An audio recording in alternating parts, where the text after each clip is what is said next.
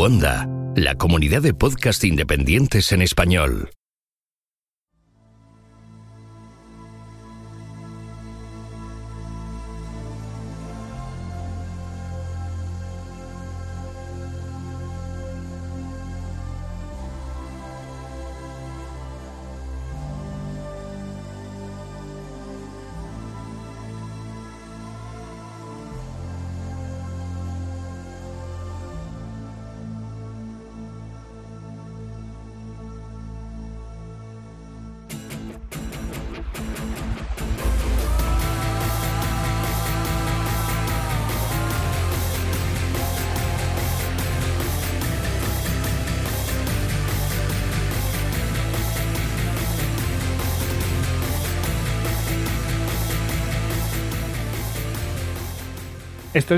No es Esparta, pero casi. No es Moscú, no es Berlín, no es Cuba, no es Dover y tampoco es Chelyabinsk 65. Pero de todos esos sitios vamos a hablar en este inicio de séptima temporada porque vamos a hablar de cagadas de espionaje. Y bueno, pues para hablar de este tema, pues tenemos aquí a David, arroba David Nagan en Twitter. ¿Qué tal David? Pues nada, aquí una temporada más. Y ahora empezamos espiando. Aunque bueno, yo de momento me conformo con espiar detrás de un sillón, ¿eh? No doy para más. bueno, madre, mía, séptima temporada. ¿Quién lo diría, eh? Ha pasado hecho, vamos, ha pasado así, ¡pum! como un vendaval. Tremendo. Bueno, y también contamos con Javier Veramendi, arroba tamtamveramendi en Twitter, y miembro del grupo de estudio de historia militar, gem.es, y director de la revista Desperta Ferro, y, bueno, de historia contemporánea. Buenas, don Javier. Buenas noches. Eh, bueno, vamos a ver si conseguimos decir algo inteligente esta noche. ¿no? Empezamos bien con, el chiste de las inteligencias. El otro día, no sé a quién leí o algo que empezaba a despotricar sobre por qué le llaman inteligencia militar. Es como, como le llaman eso, un oxímoron, ¿no? Sí, sí, una, por contraposición sí. directa de ideas. Yo hoy traigo una historia clásica clásica. Tenemos un bueno, tenemos un malo y tenemos un tocapelotas. Todo lo que tiene que tener una buena historia de inteligencia. Después, después avisaré que aquí, mm, a ver, hay cagadas, pero hay también grandes triunfos donde la cagan unos, otros es que han triunfado. Está claro. Esto es así. En otros casos, no. Pero en este, en estos prácticamente todos son así. Muchos de ellos, de, de hecho, es que pues mm, dice, bueno, es que esto no es tanto cagada. Bueno, mm, según se vea, del lado que se vea. en fin. Bueno, pues eh, ahora lo veremos. Bueno, y recibimos también a Tony, arroba Lord Cirencester en Twitter. ¿Qué tal, Tony? Buenas noches. Buenas noches. Todo lo que diga y comente ahora negaré oficialmente su existencia. o quedará autodestruido en 5 segundos como misión imposible. En fin. Bueno, pues. Quitarlo de los podcatchers cuando acabéis de, escucharlo. No nos hacemos responsables. ¿Qué, es lo que nos has llamado, perdona? Podcatcher. es que hay un mundo podcast alrededor de esto, Veramendi. Pero no, pero no, eso es una leyenda. bueno, animal mitológico. Es, animal mitológico. Mira que, mira que roto espejos y detrás no hay nada. Bueno, pero está, está bien aclararlo. Podcatcher no es ningún insulto en húngaro. Es, es un el programita para reproducir podcast. Lo digo porque a lo mejor hay gente que lo reproduce en iTunes y esto le suena chino o lo hace desde iVoox. Bueno, pues Podcatcher en el mundo del podcasting pues se refiere a, a esa app para reproducir mm, los podcasts, ¿no? te suscribes y lo reproduces. Bueno, pues ya está, aclarado. Podcatcher, nuevo insulto. Recibimos a Jesús, arroba Bucaner en Twitter. ¿Qué tal, Jesús? Pues nada, Goyo, aquí, después de un montón de tiempo sin, grabar un, episodio regular, aquí estamos, preparados para hablar de, de espías. Sí que sí. Le damos la bienvenida a Alex, en Twitter a arroba Alejandro HDZ ¿Qué tal, Alex? Buenas noches. Buenas noches, Gregorio. Buenas noches, compadres. Pues aquí andamos, preparados para una nueva incursión de espías con Instacast. Bueno, porque ya han salido varias veces. ¿eh? Al final todo mm, inevitablemente tiene algo que ver con, cualquier tema. Siempre se habla algo de las inteligencias, los servicios secretos, alguna cosa así. Siempre hay algún afectado, o sea, inevitablemente. Bueno, pues vamos a ver estas cagadas, ¿no? Sí, lo más interesante es siempre lo que se mueve entre bambolinas, lo que hay detrás de los que conspiran detrás de la cortina. Eso es siempre lo más divertido. Vamos a pasárnoslo bien, como siempre. Claro que sí. Y el que les habla, Gojix, arroba Gojix barra bajar en Twitter. Y bueno, ya sabéis que a todos nosotros nos podéis encontrar en eh, Twitter, Facebook, Google Plus, Pinterest, Telegram y YouTube. Nuestro correo electrónico es info arroba y nuestra web, pues lógicamente istocast.com. Allí mismo podéis dejarnos audios. Mm, yo me estoy ocupando a ver si puedo contestar lo más pronto posible a cada uno de ellos. Y eh, podéis haceros con las camisetas de, de Istocast en duckbelly.com. Mandamos saludos. ¿A quién queréis que mandemos saludos esta vez? Venga, ¿a quién se os ocurre? a la gente en Alemania, yo creo que es el país de los espías, clarísimamente. Alemania Oriental. Solo Alemania Oriental. Vale, a los que vivan en la antigua Alemania Oriental, que nos escuchan desde allí. Charlie para allá. Eso. pues nada, em, si queréis escucharnos, pues lo podéis hacer a través de la app de Istocast para Android y si no tenéis Android, pues, pues podéis hacerlo, pues eh, si tenéis Apple, pues desde iTunes o desde la aplicación de iVoox o si tenéis Windows Phone pues directamente desde la aplicación de iVoox.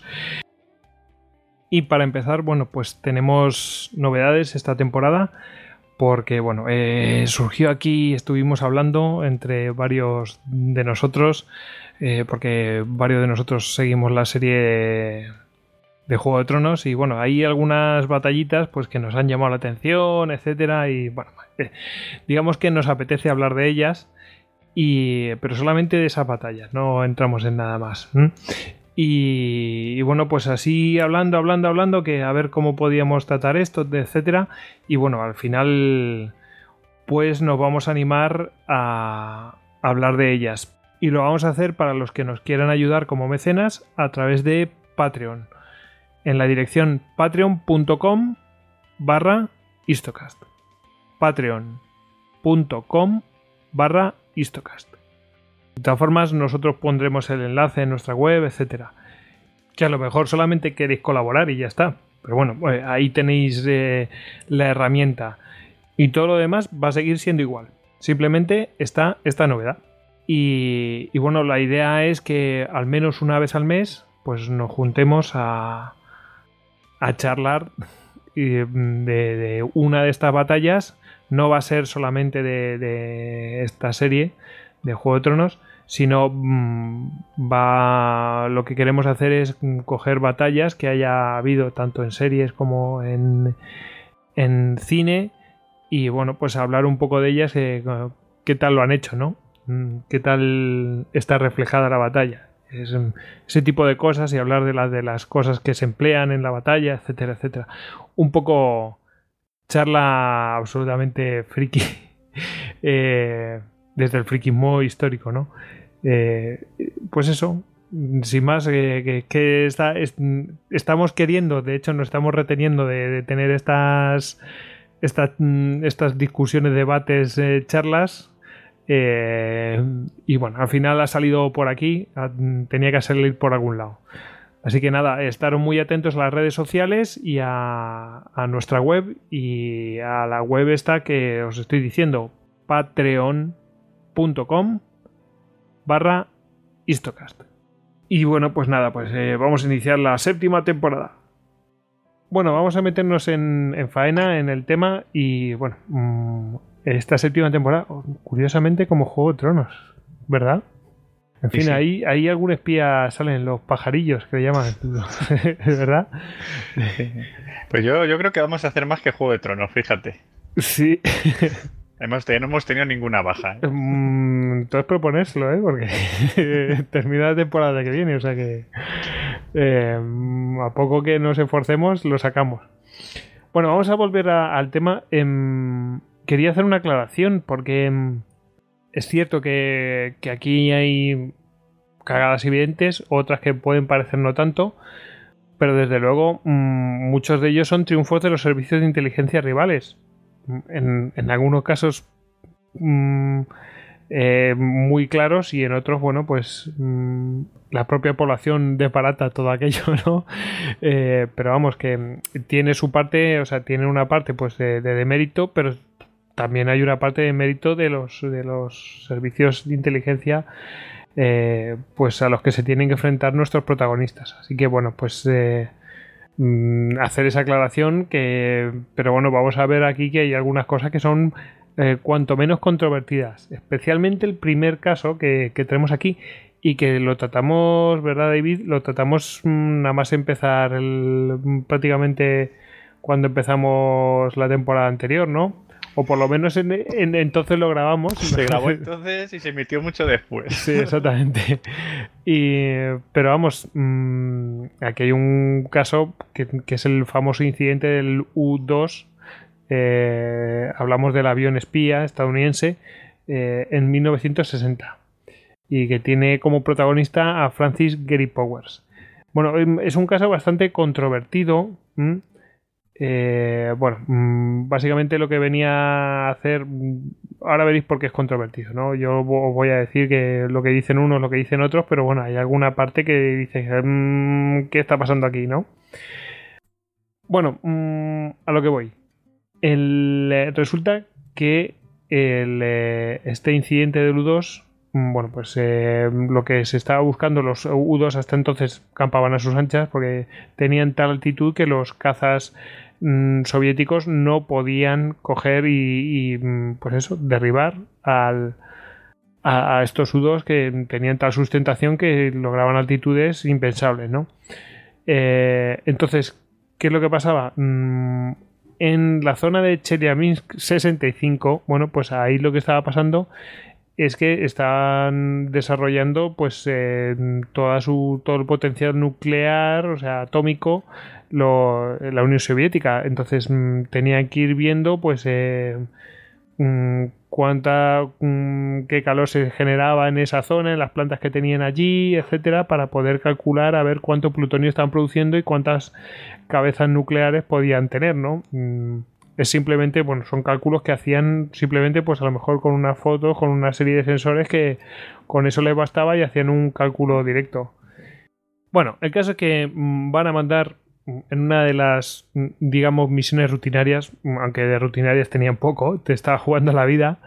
Eh, pero claro, como, como, tenían total impunidad, pues, pues por supuesto los soviéticos estaban cabreadísimos, pero claro, no, tenían, digamos, prueba internacional para descubrirles y todo esto. Solo podían agitar el puño al aire. Sí, hacer así, como, como Blackadder. ¿Me lo pagaréis? Total, que mientras, desde luego, los soviéticos no habían estado parados y habían desarrollado una serie de misiles, que era lo que les esperaba a Francis Gary Powers, un misiles mm, nuevos, un sistema de misiles tierra-aire, que eran eh, bastante buenos y que bueno, iban a estrenarse en este momento. Eh, los famosos misiles S-75 Dibna. Y, y, que bueno, pues los iban a poner en funcionamiento.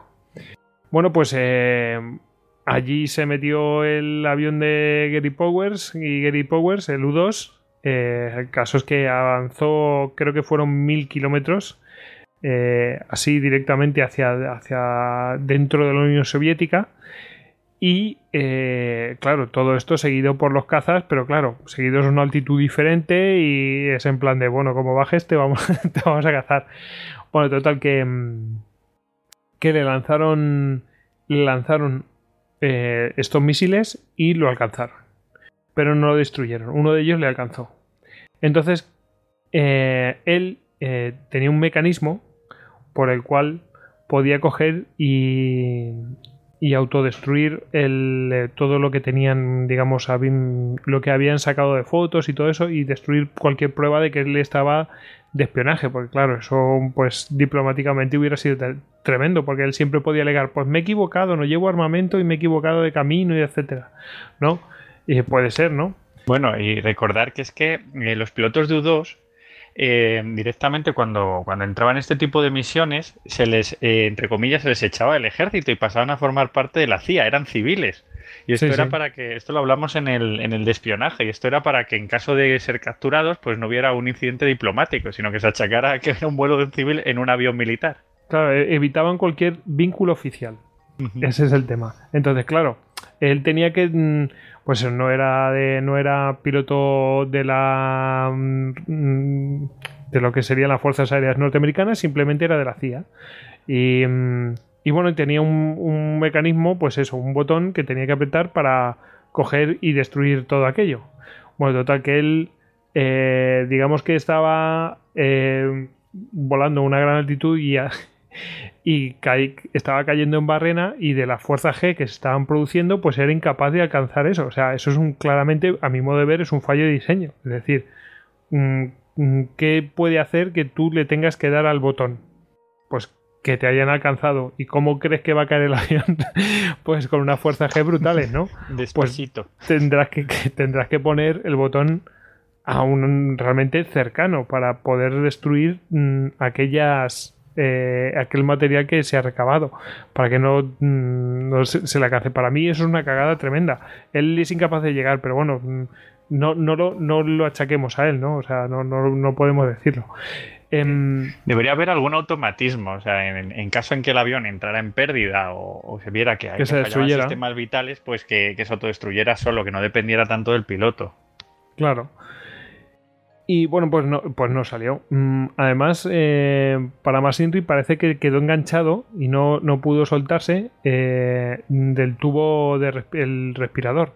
Además, las propias piernas tuvo que colocarla de determinada manera porque si no, no podía eyectarse. Es decir, que tampoco. Mm, que, mm, que si no colocaba las piernas y se eyectaba, eh, si no colocaba las piernas correctamente y se eyectaba, pues perdía las dos piernas. O sea, una situación bastante chunga digamos que mm, cuando perdió la mitad de la altitud en la que estaba, es decir, ya una cosa muy seria, pues ya logró eyectarse, ¿no? Eh, y mm, justo se eyectó y le alcanzó el segundo misil al, avión y bueno, pues, eh, pues en ese caso pues probablemente hubiera muerto si no se hubiera eyectado a tiempo, ¿no? O sea, ya no solamente el golpe, ¿no? Eh, decir una cosa de los misiles S-75, Dimna, que es que creo que llegó a, alcanzar a uno de los cazas que lo estaba persiguiendo. Eh, porque no tenían, mm, digamos, el sistema mm, suficientemente eh, preparado, porque eran muy nuevos y no tenían mm, preparados, digamos, para distinguir cuáles eran eh, amigos y enemigos. Sí, el sistema Frien or Foe, ¿no? Sí, amigo enemigo. Creo que era por radio, pero vamos, te miento si te digo. De todas maneras, tú fíjate, eh, estás hablando del caso de ya de Gary Power, que en sí es, digamos, una pifia bastante gorda. Pero es que eh, la pifia viene de antes, y es que los servicios occidentales en ningún momento son capaces de identificar las características del misil S-75, o sea, que era capaz de alcanzar el U-2, o sea, que mandan a un avión contra un sistema eh, antiaéreo de defensas que está capacitado para derribarlo. Claro, pero es, un fallo de inteligencia norteamericano, ¿verdad? O sea, que tenía que saber, oye, que ya tienen misiles que te pueden alcanzar. Bueno, bueno total, más cosas. Eh, digamos que em, él también, cuando llegó a tierra, tenía la oportunidad de utilizar un dólar aguja para poder. Em, bueno, dólar aguja, pero que la aguja tenía curare. O sea, no, eh, esto ya es sofisticado de narices, porque es lo que utilizan, eh, es un veneno súper potente y vamos un poquito y te deja seco. Lo sufrieron los conquistadores por allí, por, por, América. ¿eh? O sea que, bueno, el caso es que en vez de, pues, como en vez de la píldora de, cianuro, pues tienes el dólar de curare, de aguja de curare. El caso es que no lo utilizó. Ahí quedó, no lo utilizó, pues mm, supone que estaba diestro para eso, pero el tío renunció a aquello o eh, mm, dicen que algunos dicen que se deshizo del dólar aguja para que no se no lo pudieran relacionar con Estados Unidos. Bueno, pues que lo quiera creer que lo crea, pero vamos, se supone que el dólar aguja que él está para utilizarse yo, no, le voy a culpar. Una decisión bastante extrema, porque lo derriban, es capaz de saltar, sobrevive y en qué momento dices, pues venga, ahora me suicido. Sí, sí, sí. O sea, no. No sé, yo creo que son, son medidas muy, muy extremas y, es normal que se lo hubiera saltado. y ahora viene una parte que probablemente mm, volveremos a recordar porque es épica, eh, que también es un fallo de inteligencia. Eh, es un... para cagadas diplomáticas. ¿Qué pasó? que el presidente de los Estados Unidos, eh, Eisenhower, pues, bueno, comunicó que un avión suyo o había sido, eh, bueno, que se había perdido contacto con él, un avión científico, que no sé qué, no sé cuánto, es una milonga. Total, que el Khrushchev, Nikita Khrushchev, pues, claro, cabreado, que ya había levantado mucho los puños en alto, eh, dijo que no, que era un avión espía, que tenían eh, los restos, etcétera, etcétera. Y, bueno, pues claro, em, lo que pasa es que le tendió una pequeña trampa. Dijo, vosotros vais de... nos tomáis por tontos, pero esta vez yo no voy a levantar el brazo haciendo me lo pagaréis, sino que voy a tender una trampa. Entonces entró al trapo otra vez Eisenhower diciendo que sí, que era no sé qué, no sé cuántos, empezó a contar una historia, una milonga tremenda, una milongaza impresionante, de que eso no era así, no sé cuántos, o sea, mintiendo directamente, dando, o sea, mintiendo, dando una, o sea, contando una historia que no tenía ni pies ni cabeza. Y lo que pasa es que mm, Khrushchev se había guardado que el piloto había sobrevivido. Eh, Eisenhower había dado detalles y había dado por muerto al piloto. Era una claro, la manga perfecto. Claro, pero el otro le había ya tendido la trampa de Khrushchev. Eh, ahí el fallo es de los servicios de inteligencia en, pues norteamericanos que no, mm, no informaron de esto, claro. ¿Qué pasó? Que llegó eh, Khrushchev y dijo, pues resulta que el piloto está vivo y que todo lo que está contando este fulano es mentira. Entonces quedó internacionalmente Eisenhower vamos, como cagancho en Almagro. O sea, quedó, no quedó más remedio para los Estados Unidos, pues poco menos que admitir que aquello era verdad y que, bueno, que el presidente de los Estados Unidos mentía. O sea, y es que había una auténtica guerra publicitaria y de propaganda en esta época. O sea, cuando te pillaban ese renuncio significaba eh, muchos países que rompían relaciones contigo, tenía, había unas tensiones enormes en el tercer mundo que veían a un bloque más mentiroso que el otro, entonces viraban hacia el otro bloque. Justo es de los bloques, es, ese, mm, ese momento de la Guerra Fría que estaban entre los dos bloques. Brutal, claro, imaginaos lo que es eso. O sea, tremendo. Yo, esto, esto mm, daremos detalles y las declaraciones, cuando hablemos el de cagadas diplomáticas, daremos todos los detalles. Vamos, que es, aquí hay un fallo de inteligencia claramente, o sea, no, no puede ser que que, no informen al presidente de los Estados Unidos de, oye, está este tío está vivo. Bueno, para mí es un fallo, ¿no? O es un triunfo de, mm, de, los servicios de inteligencia soviéticos por ocultarlo. Pero Yo creo que es una, sucesión de chapuzas, porque son una operación ahí entre la Fuerza Aérea, la CIA, claro, el avión es de la Fuerza Aérea, entonces la Fuerza Aérea da una información, eh, la CIA no quiere dar la otra, entonces al final dejan al presidente de Estados Unidos vendido que hace esas declaraciones y claro, en aquellos momentos cuando, cuando juegan el partido final en la 1 y se acaban todas las cartas sobre la mesa, pues toma. Bueno, pues em, este hombre en principio fue condenado a mm, siete años de mm, trabajo forzados eh, a los que había que sumar tres años de cárcel. O sea que, que no era poco. Y tras 21 meses de, prisión, pues, eh, pues fue intercambiado en un eh, bueno en un puente que está en eh, Potsdam y eh, que quedó inmortalizado en la famosa película esta de Spielberg El puente de los espías toda aquella operación y todo eso. No no lo he visto pero me lo han comentado de que iba total pero sé que sé que iba de esto, de, este derribo y que hacer un intercambio de espías y tal. O sea que fue, además que cuentan que fue, la película cuentan que fue una operación bastante, digamos, compleja, ¿no? Y, bueno, lo cambiaron a, este hombre, al, piloto, lo cambiaron junto con un estudiante estadounidense que se llama Frederick eh, Pryor. Y a cambio, ¿qué es lo que recibían los soviéticos? Pues a un espía Eh, que era un coronel que se llamaba William Genrikovich Fischer, que era de la KGB, que también era conocido como Rudolf Abel. Y bueno, pues eh, cambiaron uno por dos. En la, en la película esta lo cuentan bastante bien. Y, bueno, pues claro, era un coronel. El otro era un capitán y un estudiante estadounidense, no es lo mismo, ¿no? Entonces, bueno, pues eh, ahí por lo menos parece que negociaron de manera, no sé si astuta, pero supieron sacar partido de llevarse dos en vez de uno, ¿no? Sí, además eh, en la película, en el puente de los espías, eh, hablan bastante de la, de la subtrama del, del estudiante americano. Y claro, hablan de que, de que realmente eh, eh, fue arrestado por la Stasi para intentar participar y, meter la, cuchara en ese tipo de negociaciones entre las dos grandes potencias, como al final Alemania era como la zona de intercambio, pues la Stasi quería pues su parte del pastel. Y entonces, digamos que, que hizo ese arresto ilegal sobre, un estudiante americano pues para intentar también con Estados Unidos llevar a cabo sus negociaciones. Pues ya veis, eh, mm, quiero decir, a este hombre se le culpó por no, por no haberse suicidado con el dólar aguja ese, por no haber destruido eh, aquel, eh, aquel material que por supuesto lo utilizaron como prueba de que él está espiando, ¿no?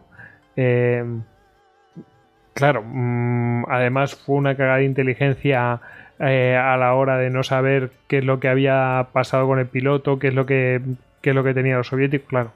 Bueno, pues en realidad fue una chapuza de todo, porque no dejemos, no, no nos podemos olvidar que estas misiones de, espionaje, bueno, pues es espionaje, son misiones de que se utilizan aviones, pero son de espionaje. Entonces, bueno, pues fijaos, queríamos recalcar un poco esta, esta parte que, no les sale nada bien a los a los Estados Unidos.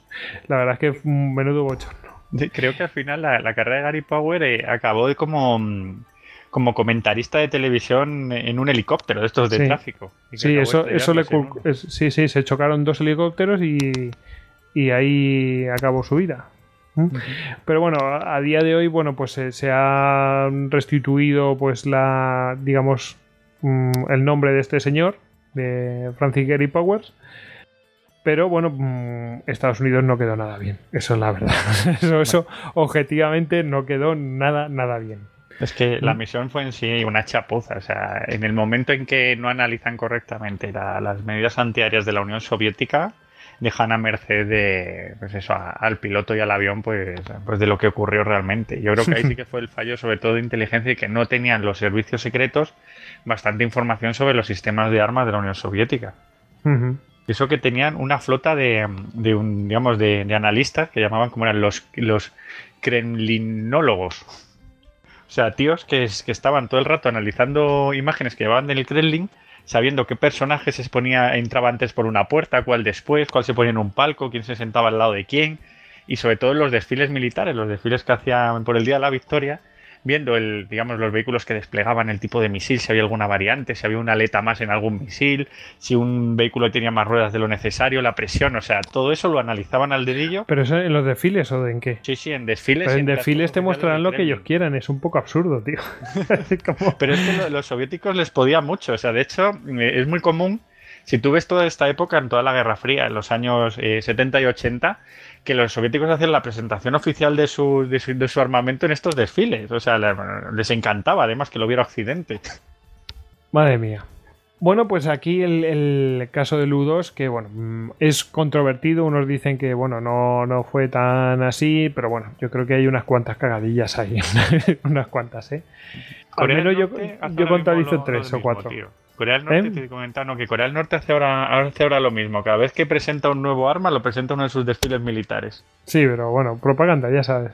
Les encanta. Bueno, tras saludos, vamos a ir con un caso mm, muy curioso de, contrainteligencia o, como lo queríamos llamar. llamar. Vamos a ver, eh, David, ¿qué pasa con estos animalejos que tanto nos gustan en Twitter? Contrainteligencia gatuna, sí. pues sí, no estamos hablando de, de, cagadas de espionaje, pero vamos a ver una bastante graciosa. Y bueno, vamos a ver un poco el, contexto. Tenemos que ponernos en, el año 1961 en Moscú, concretamente en la Embajada de Holanda.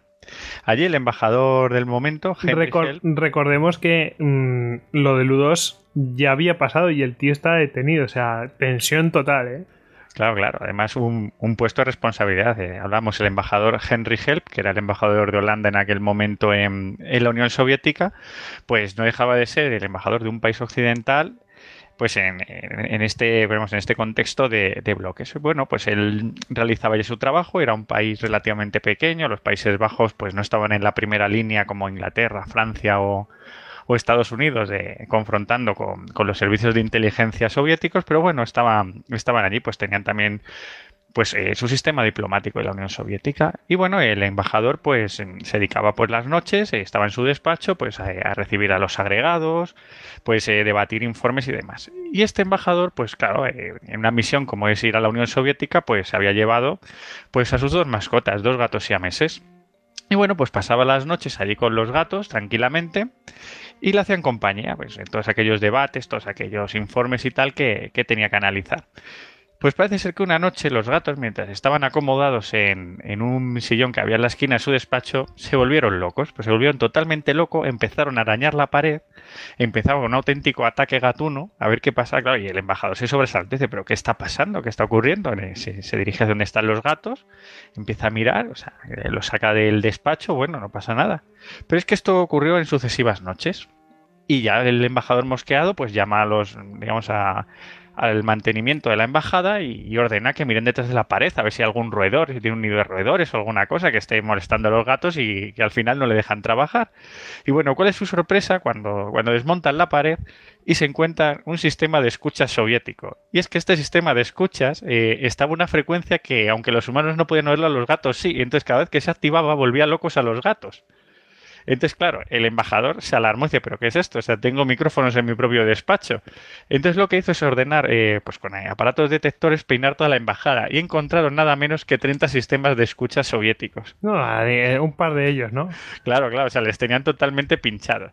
Pero bueno, aquí los holandeses, estamos en una época que, el espionaje y el contraespionaje se llevaba mm, al dedillo, decidieron que en vez de retirarlos y poner una queja formal a la Unión Soviética, eh, lo que hicieron es pasar un informe a todo el personal de la embajada con la localización exacta de los micrófonos y filtrar una serie de temas para que los escucharan los soviéticos y así, eh, digamos, controlar la información que le iban a dar, eh, si era falsa en cualquier momento y, demás. Es genial, ¿eh? Pero es muy gracioso el sistema gatuno. O sea, claro, no se dieron cuenta los soviéticos que el sistema de, de escucha que iban a tener funcionaba con una frecuencia que los gatos iban a escuchar y toma. Eh, la cuestión es eh, cuándo se dieron cuenta los soviéticos y cambiaron la frecuencia. o si tenían otro sistema contra frecuencia. Sí, sí, sí. Bueno, aquí quedan los gatos, después iremos a por los perros. Bueno, y ahora vamos con un caso, pues, eh, pues, de espionaje, de inteligencia. Mm, vamos a hablar de la resistencia holandesa. Entiendo que en la Segunda Guerra Mundial, ¿no? Sí, vamos a hablar, como decía antes, va a ser una historia clásica de espías. Vamos a ver, vamos a hablar de lo que se llamó el England Spiel en alemán, el juego de, Inglaterra. Y, bueno, pues por aquello de, dar una primera imagen, vamos a empezar con un plano general, eh, con un montón de gente. ¿no? Vamos a intentar explicar cómo era aquello de Holanda eh, a la hora de enviar agentes secretos, pues eh, a partir de 1941, que es cuando empieza a moverse el conocido como SOE, Special Operations Executive, que fue, digamos, pues una de las agencias británicas que se encargó del espionaje en la Europa ocupada. Eh, bueno, hay que hacerse una idea un poquito de cómo funcionaba eh, el tema de ser agente y de irse para allá, ¿no? Te subían a un avión después de un entrenamiento bastante somero y eh, te soltaban ahí en mitad de la oscuridad, bueno, pues en un sitio donde se supone que abajo te iban a esperar unos compañeros para recoger. No me digas otra vez en paracaídas. Básicamente, sí, porque sin paracaídas era una puñeta gordísima. Vale, vale. sobre todo cargados como estaban con un enorme, eh, en los primeros años, aparato de radio, eh, que además no llamaba nada la atención. Entonces, bueno, pues eh, ahí tiraban para abajo y este aparato de radio, pues se supone que cuando llegaban a su zona de operaciones lo tenían que esconder y a partir de ahí empezar a mandar mensajes, ¿no? Había unas cuantas, algunos cuantos inconvenientes más, sobre todo, como digo, en 1941, 1942 eh, para empezar, eran aparatos que necesitaban una antena enorme. Eh, eran metros de, cable que servían de antena y claro, pues cuando uno se encuentra en una azotea, una estructura cuadrada de cables así más o menos puestos, pues o, es muy majo y está muy a favor de la resistencia, o tiene unas ganas locas de irse al primer cuartel de la Gestapo a contarles una curiosa historia, ¿no? Además... Eh, Candidato. estas digamos, emisiones eh, que se hacían en código eh, a través del Morse, se codificaba, pues tardaba más o menos tiempo, ¿no? Se había llegado el, PSOE, había llegado a un nivel de absurdo en el cual si había algún tipo de error en la emisión le pedían al, al, digamos, al radiotelegrafista que la repitiera entera. Con lo cual, claro, tú imagínate a un tío que sabe que le están buscando, que está mandando su mensaje a toda pastilla, eh, que se está jugando la vida, básicamente, eh, con una antena enorme colocada sobre el tejado de la casa, y encima llega el idiota desde Londres y dice, disculpe, pero es que la frase 3 no la hemos oído bien, vuelvo a empezar. Todo esto, pues mientras en, los cuarteles de la Gestapo, pues eh, se buscaban, eh, digamos que se iban analizando frecuencias eh, en busca de algo, de alguna señal sospechosa, y cuando se localizaba, pues lo que se hacía es avisar en la localidad concreta, bueno, pues se llevaban unas, unas camionetas que tenían unos aparatos de, detectores con los cuales se triangulaba y al final se localizaba pues el lugar desde donde el agente secreto estaba emitiendo. Lógicamente, cuanto más tiempo emitía, más tiempo tenían los alemanes para localizar. Esto es una idea general de lo que pasaba en toda Europa. Eh, vamos, que lo de ser agente era una puñeta a la mar de, curiosa. Oye, lo que acabas de comentar, em, creo que hay una película que se llama Revolución en las Ondas, hablo de memoria, y, yo pensé que eso era una cosa figurada, pero bueno, en la Segunda Guerra Mundial esto ya existía, o sea que, que no hay ningún invento, que iban siguiendo a ver de dónde procedía la, emisión y todo esto y iban circulando y viendo cada vez mm, triangulándolo mucho mejor. Muy, muy interesante. Exacto. Eh, bueno, pues todo esto, además hay que añadirle eh, la situación concreta de Holanda. Holanda era un país espantoso para, para, labores de este tipo. ¿Por qué? Primero porque tenía unas vías de comunicación excelentes. Holanda era un país muy poblado, con muchas vías, como digo, muchas carreteras, muchos ferrocarriles, es decir, se calculaba que en dos horas había agentes de la Gestapo suficientes eh, desde en la zona en la que se estaba emitiendo como para tener detener a medio pueblo y seguir buscando en el otro medio. Con lo cual ya era problemático. Además, eh, de cara a introducir los agentes en el país, pues a diferencia de lo que podía pasar con Francia, con Italia, con la propia Alemania, eh, Holanda no tenía frontera con países neutrales, como pudieran ser Suiza o como pudiera ser España. Lo cual, digamos que eliminaba buena parte de las posibilidades de entrada. Con respecto a, como decíamos al principio, de la forma más clásica, eh, tirarlos desde un avión con paracaídas, eh, bueno, pues eh, como digo, volvía a ser un país muy poblado, había pocos bosques, había pocas zonas montañosas en las que esconderse. era relativamente fácil que aterrizando en una especie de llanura, con un pueblecito a la izquierda, otro pueblecito a la derecha y otro pueblecito detrás, pues la gente o los agentes fueran poco, poco discretos. Eh, nos queda pues otra de las opciones, llevarlos en barco o con un submarino. Pero volvemos a encontrarnos con otro problema. La costa holandesa es lisa, eh, no tiene ni, pequeños eh, bahías en las que esconderse, ni tiene montañas que puedan enmascarar el desembarco, ni tiene nada. Lo que tenía es unas playas enormes, que además los alemanes habían tenido el detalle de sembrar de unos cacharritos metálicos que cuando los pisabas se llevaban una pierna o las dos, según como tuvieran el humor. En fin, lo de desembarcar en las playas holandesas pues era, era bastante complicado.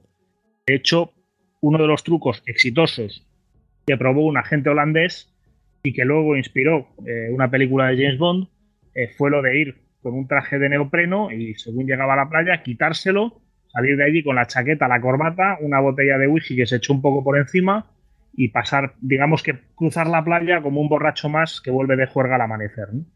Eh, bueno, esto después veremos un caso en que no, no tuvieron tanta soltura para inventar o tuvieron tanta inventiva para, para, salir de, de esa... Vamos, que no se buscaron una coartada como en este caso.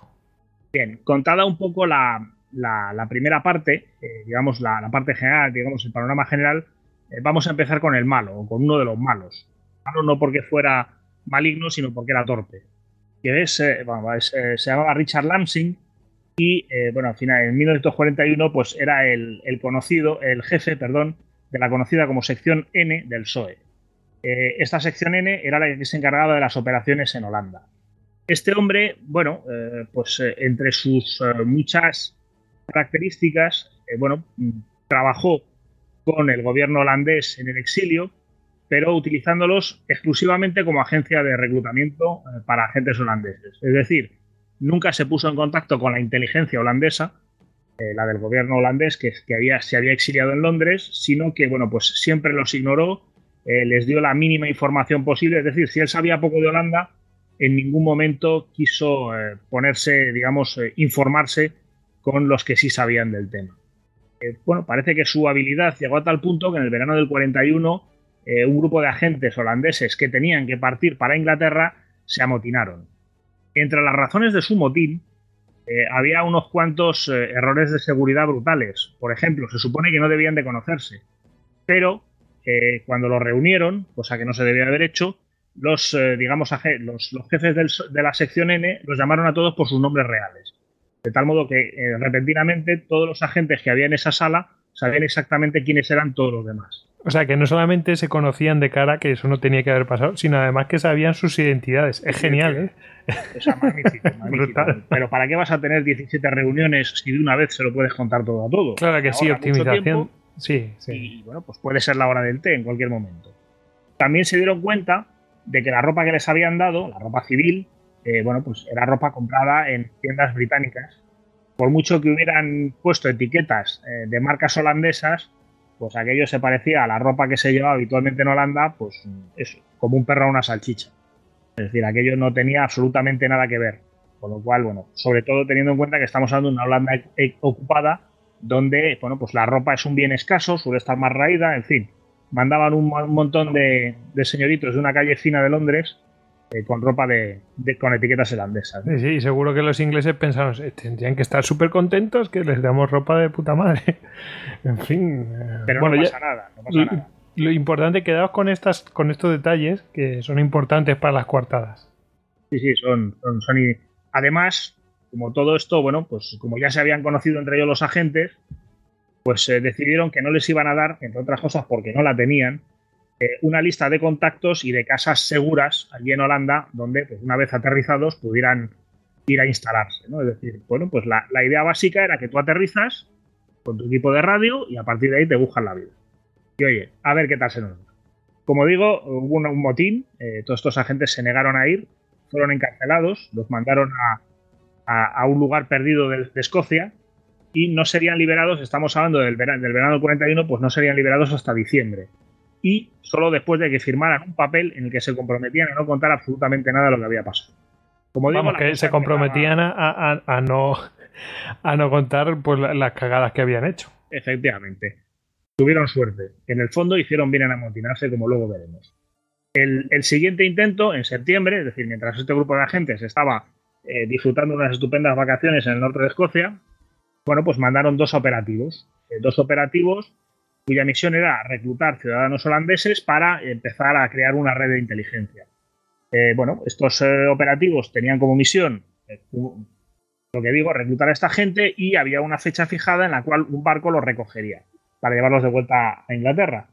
El barco no apareció y como no tenían ningún tipo de modo de comunicarse con Londres, pues los dos agentes desaparecieron fue el segundo gran éxito eh, del señor Lansing. Muy bien. En noviembre, pues oye, como esto no ha funcionado, lo intentamos de nuevo. Y entonces aquí ya tenemos a dos de nuestros protagonistas, a Hubertus Lauwers y a Cis Taconis. El holandés se me da fatal, ya lo adelanto. Bueno, pues estos señores son mandados a Holanda y eh, de, nuevo desaparecen hasta que en enero del 42 eh, da señales de vida. Bueno, oye, pues mira, fenomenal, ha aparecido hay que decir que su llegada a Holanda había sido estupenda. O sea, no solo se habían tirado en medio de ningún sitio, sino que además, eh, bueno, ellos habían intentado antes de partir, pues probar el aparato radio que les daban, que les había informado que el aparato de radio había sido probado exhaustivamente y que no tenía ningún problema. Dos meses después, cuando consigan comunicar, eh, Lauer se informará de que tiene un defecto de fábrica el aparato. Total, que, lo habían probado muchísimo, ¿verdad? Sí, sí, lo habrían chupado todos allí para probarlo mejor. Pero lo que es hacerlo funcionar parece que no, no habían tenido. probarlo, probarlo. Otra cosa que funcionara.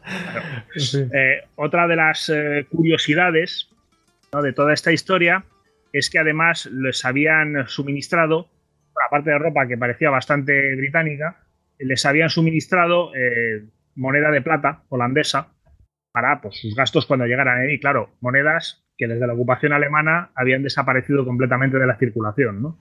Lo cual, cuando intentaron pagar la primera cosa, pues parece que tuvieron suerte y dieron con un holandés eh, anti-alemán que les avisó de que se, acababan de jugar el, cuello de mala manera. Eh, bueno, el caso es que, como digo, Lauer se empieza a emitir y entonces eh, comete un pequeño error en esas emisiones. Y aquí es donde entra en juego el tocapelotas.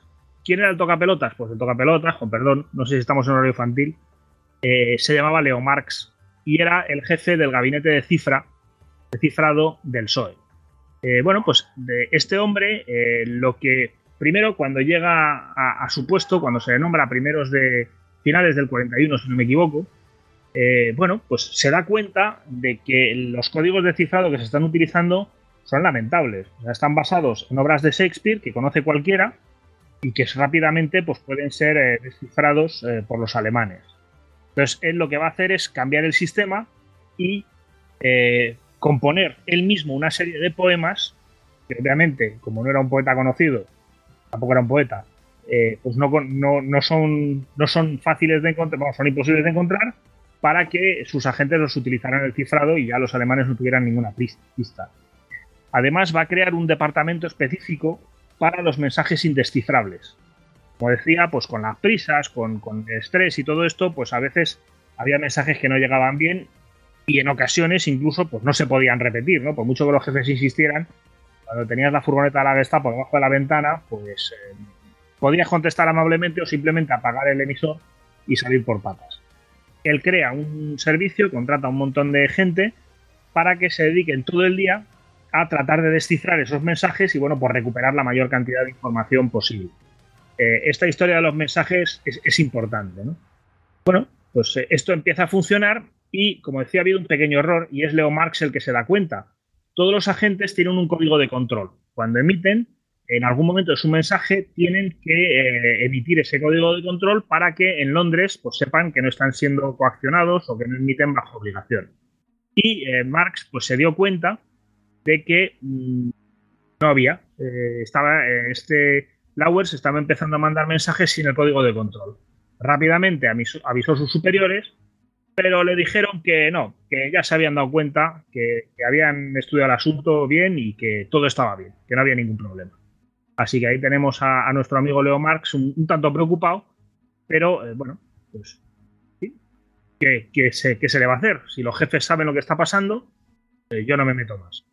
El caso es que, bueno, como digo, Lansing es cesado de resultas de este motín, que si bien no se hizo público, pues eh, a nivel superior eh, sí que, sí que se, supo, se le, se lo sustituye el mayor Charles Blizzard, que, bueno, pues mm, rápidamente cuando Marx se pone en contacto con él para decirle lo que ha pasado, pues también ignora la información, es decir, no, no, todo está perfecto.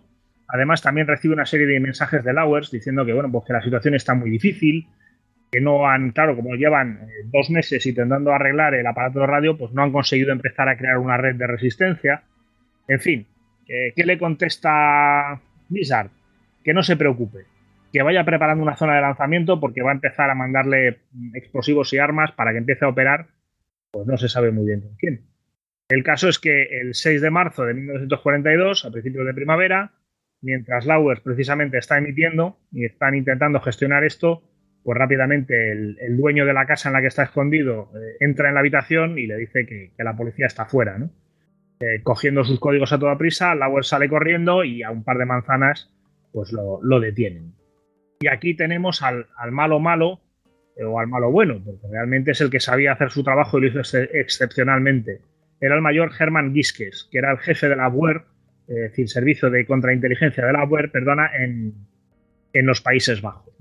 Este hombre, pues al detener a Lauwers, eh, lo llevan rápidamente a, una cárcel y empieza a presionarlo. Más que torturarle, lo que hace es eh, eh, asustarlo, bueno, pues presionarlo muchísimo para convencerlo, es lo que Leon Marx había detectado, que haga un doble juego con su emisor de radio. Es decir, que siga mandando mensajes a Londres como si fuera libre, pero esos mensajes quien se los va a dictar va a ser eh, la UER y más concretamente, ya digo, este, este genio del contraespionaje que fue Hermann Gistes.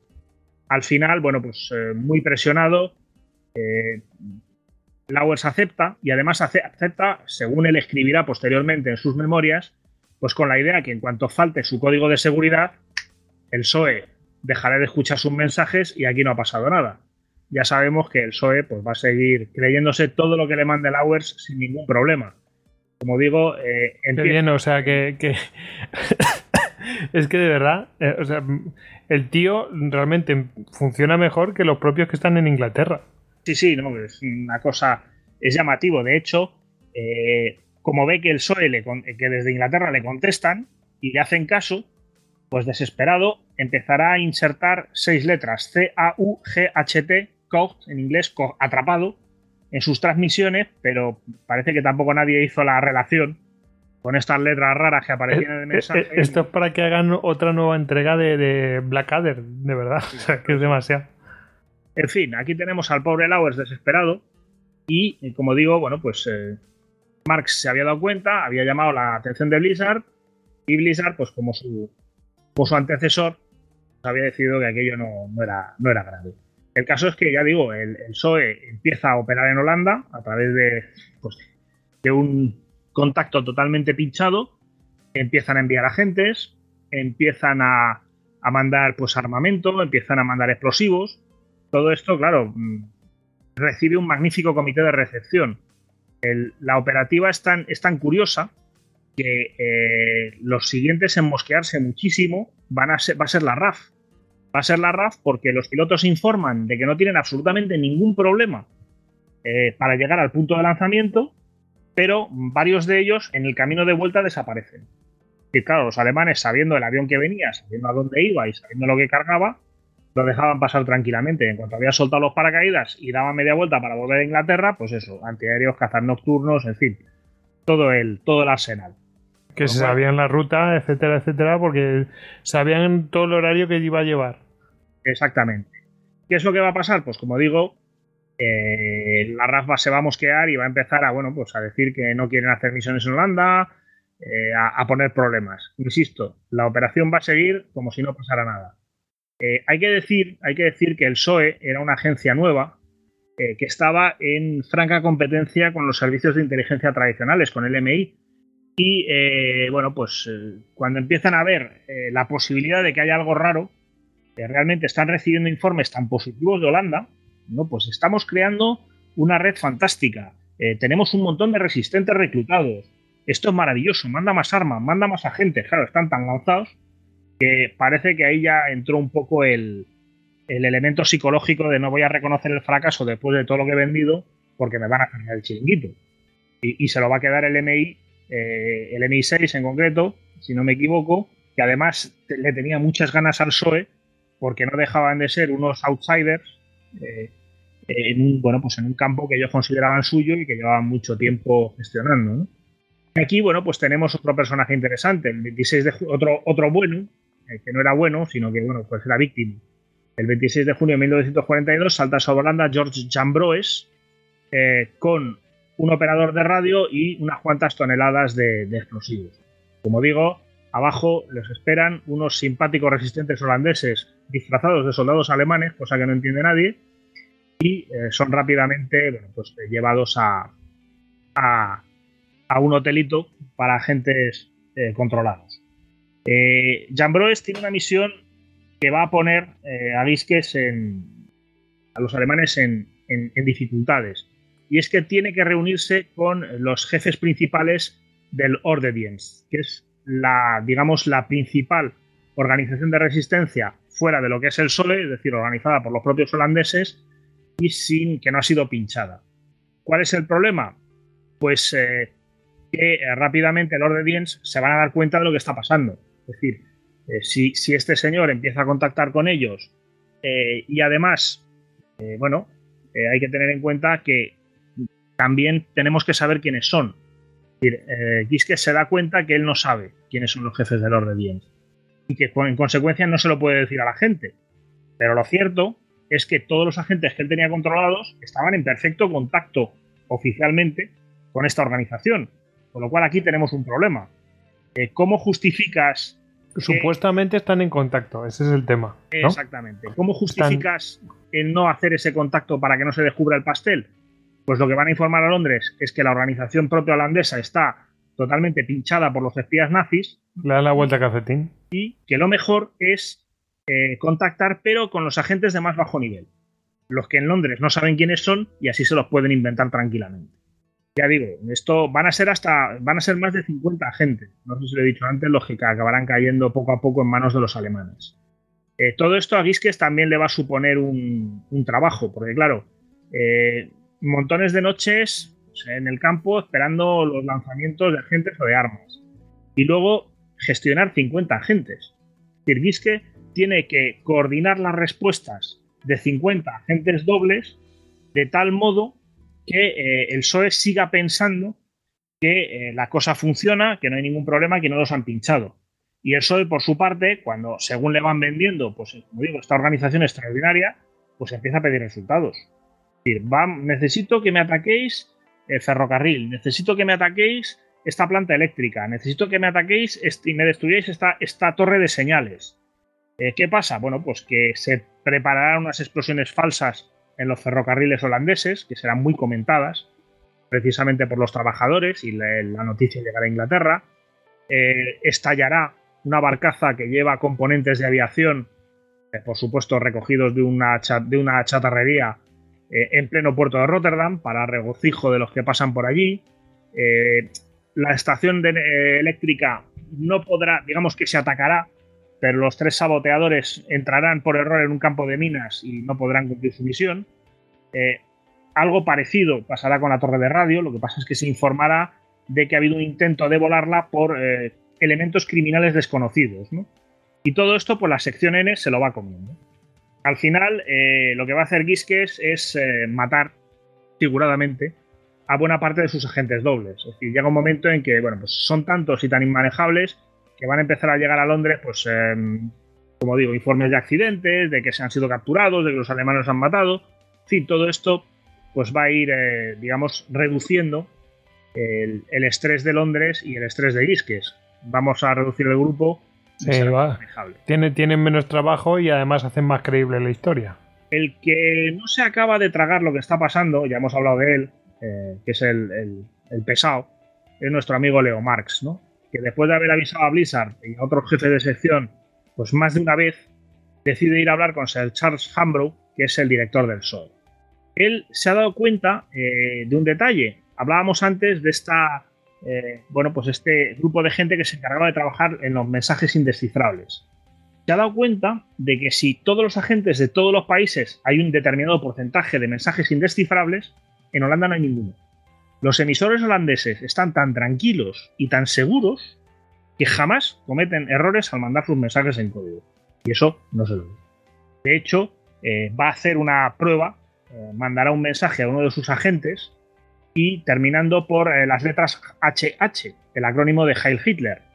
Y parece que el agente del PSOE, que en ese momento había sustituido, sido sustituido por un operador de radio genuinamente alemán, pues contesta HH también, ¿no? Es decir, estos son estos pequeños reflejos y eh, bueno, pues ya se va dando cuenta Marx que aquello no hay, no hay por donde lo coja. De hecho, en, enero del 43 deciden cerrarse con todos los mensajes que han llegado desde Holanda durante tres días para estudiarlos y al final, bueno, pues eh, se da cuenta de que, que, aquello no funciona. Es decir, vuelve a hablar con alguien, con en este caso informa al coronel Frederick Nichols, que es su superior, que dice que, bueno, pues que todos estos datos, la falta de los códigos de, verificación, las faltas de errores, todas estas cosas, pues eh, no, no, no, pueden ser eh, no pueden ser una casualidad, es decir, los han pinchado por completo. También se reúne con otro personaje, Colin Gubin, que será nombrado jefe del PSOE más adelante, y este le promete que se va a iniciar eh, una investigación. Una investigación independiente, no de alguien de la agencia, para que, bueno, pues a ver qué es lo que pasa. Como digo, tenían muy poco eh, interés en, en, que, en que esto trascendiera pues, por, esta lucha de servicios que tenían con el MI, con el MI5. Bueno, con el 6, con el 5, con los dos departamentos. Eh, no querían admitir el, fracaso. El caso es que, bueno, con todos estos líos, pues Charles Blizzard es, eh, digamos, despedido de la sección N. ¿Y quién lo va a reemplazar? Pues Seymour Bingham. Eh, que había trabajado para el MI5 en Londres y que había sido expulsado de allí por alcohólico. Como digo, mejora, la cosa mejora, el proceso mejora poco a poco. A, lo mejor, yo qué sé, eh, ahí, sufre una catarsis, no sé. Bueno, pues Bingham informa a Marx de que, por supuesto, no se van a cancelar los envíos de agentes a Holanda, sino que de hecho se van a incrementar. Y entre marzo y mayo, otros nueve operativos son enviados y capturados por los alemanes eh, rápidamente, según disan tierra. ¿no? Ah, qué bien, ¿no? El, gran drama de Marx es que además, eh, como jefe, digamos, del gabinete de cifra, eh, la última reunión que mantenían estos agentes antes de subirse a los aviones eran con él. Lo cual, imaginaros su situación, la situación de un hombre convencido de que los van a detener nada más llegar a tierra, eh, dándoles las últimas instrucciones y explicándoles cómo tienen que hacer las cifras y entregándoles esos poemillas que él mismo escribía para, para que puedan cifrar, sin poder decirles, macho, pégate un tiro en el pie, salta del avión sin paracaídas, haz lo que sea, no vayas. sí, sí. La investigación va a empezar efectivamente en julio de 1943. Han pasado dos años desde que empieza todo este follón. Pero, como digo, en esa fecha ya Gubbins le informa, eh, no, perdón, Nichols le informa de que la investigación prometida por, por Gubbins se pone en marcha y que le van a llamar como testigo. Pero no tiene que explicar en ningún momento al comité de, de investigación las conclusiones a las que ha llegado. Tiene que dejar que lleguen a las mismas conclusiones por sí mismo. ¿Tiene usted alguna pregunta? Le, dijo Nikon. Solo una, señor. ¿Esto es una investigación en serio o estamos intentando cubrir lo que está sucediendo? Eh, por lo visto era un tipo bastante directo y, poco, y poco respetuoso con la autoridad.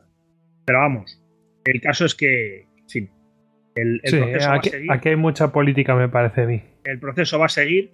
De hecho, eh, conseguirán los alemanes que un colaborador eh, se reúna con Koos que había sido primer ministro de Holanda, y que bueno, pues también tenía muchos eh, conocimientos de cómo estaba funcionando los grupos de resistencia, para que informe, para saber quiénes son bueno, pues, los, los, jefes políticos más importantes que están ayudando a la resistencia. ¿no? Borring, que cree que todo esto viene de, Londres, pues da la lista y la tarde siguiente él y otros 150 serán capturados rápidamente y enviados a, a prisión. Esta historia realmente eh, acaba en septiembre de 1944, cuando ya las fuerzas aliadas han desembarcado y se están acercando a Holanda. De hecho, el, secreto eh, que los alemanes quisieron haber eh, obtenido de todo este entramado fue el del desembarco. En este caso no lo conseguirán. parece que alguien tuvo la habilidad de no informar al, al PSOE de cuándo se iban a hacer las cosas, o por lo menos no a la sección N y bueno, pues se desmantelará la operación. La mayor parte de los agentes a los que se había prometido inmunidad, eh, bueno, pues serán enviados a un sitio muy simpático llamado Mauthausen y buena parte de ellos pues va a desaparecer allí en, en, el campo, ¿no? De hecho, de los, de los 54, solo cuatro sobrevivirán, entre ellos Lauers, para contar su, aventura. y así acaba eh, un poco la historia del Englandsspiel, es decir, un grandísimo éxito de la contrainteligencia alemana, eh, que además dará lugar incluso en posguerra, a unas cuantas complicaciones, porque se pensará que había un traidor, la sección N, que fue el que lo, el que lo desveló todo, el que informó a los alemanes. De hecho, en octubre de 1949 va a llegar una comisión eh, de investigación del Parlamento holandés, ya estamos hablando después de la guerra, eh, se reunirá con el MI6, que en ese momento es el custodio de todos los informes del PSOE, eh, que bueno, pues ha dejado de funcionar, y les van a informar que los archivos de la sección N ya no existen. A primeros de 1946 hubo un incendio y se quemaron todos. ¿Quién nos queda? Marx, que es uno de los, digamos, una de las fuentes de esta historia, el propio Lauers, que con el tiempo pues, irá contando sus memorias y irá explicando pues, todo lo que había pasado. Pero en fin, como vemos, un, error descomunal, un error que además por, múltiples razones, yo creo que testarudez, mantener un servicio, desinterés en reconocerlo, eh, embriaguez de éxito, porque la información que llegaba pues era muy buena, eh, y va a llevar a que, bueno, pues realmente la creación de una resistencia holandesa se retrasó muchísimo y de hecho eh, fuera del PSOE pues no empezaron a operar hasta, hasta mediados del 43, 44, ya empiezan los propios holandeses a través de su gobierno en el exilio pues a crear sus propias redes de inteligencia, pero digo, esa es otra historia y ya, ya la contaremos en otra ocasión madre mía, estos tíos, la que liaron. Para que cuando os dicen que va todo fenomenal, fenomenal, fenomenal, eh, hay que durar, hay que ser autocríticos. Cuando las cosas van bien, están a punto de estropear. sospecha, sí, exactamente. no lo han hecho ya. Sí, sí. Y yo creo que ejemplos en la historia hemos tenido bastantes de ese tipo, ¿eh? Bueno, David, eh, vamos ahora a ir a, los prometidos perros. ¿Qué pasa? Antes hemos visto los gatos. Ahora, ¿qué pasa con los perros espía estos? Pues sí, sí, nuestro programa de hoy va a ir al final más de animalitos, de perros y gatos. Pues sí, esto más que, que, lo que sería esto, una pifia en, espionaje es más que nada una desconfianza a que no fuera a ver, que no fuera a haber una pifia en el espionaje, o sea, en, los sistemas de contraespionaje. Es una historia muy curiosa, una historia que me he encontrado por internet y es el, perro comunista de Kennedy. Le, le he visto titulada, me gustó el título. Y bueno, hay que ponerse... Me, la contado offline y ya está de huevo. hay que ponerse en contexto y estamos en el mismo año, o sea, en 1961. Este parece ser que fue el gran año del espionaje, sobre todo en, lo, que en lo referente a animales. Y bueno, en este año eh, Kennedy está en la Casa Blanca y bueno, eh, digamos que para, hacer una distensión de las relaciones con Moscú, eh, Nikita Khrushchev, el, premier ruso, pues decide hacer un regalo a, la familia Kennedy, concretamente a, la hija de, John Fitzgerald Kennedy. Y el regalo consiste en un pequeño cachorro, en una perrita que se llamaba Pushinka, que Pushinka viene a significar peludita o bolita de pelo en ruso. Y bueno, eh, eh Pushinka. Oh. no, no, Hombre, cuando se vea la foto en, el post, si ponemos una foto, se verá que el nombre le hacía justicia. Sí, sí, le hacía justicia, pero tiene una cara de cabreo la perrita. Venía de Stalin, tío, que Una perra soviética, o sea. Sí, tenía que aguantar a Khrushchev. bueno, la, la, la perrita Además era, era hija de, uno de los perros más famosos y, de una perra también que, había estado en el espacio, o sea, que tenía un pedigrí espacial, o sea, habían sido, eh, digamos, de un cruce de, perros astronautas, digamos. Uno de ellos sí que había estado en el espacio y otro había estado haciendo las pruebas de tierra. Pero bueno, era también como ese símbolo del poder espacial soviético, pues dirigiéndoselo a Kennedy. Ya sabemos que los regalos se hacían con doble sentido en todo momento.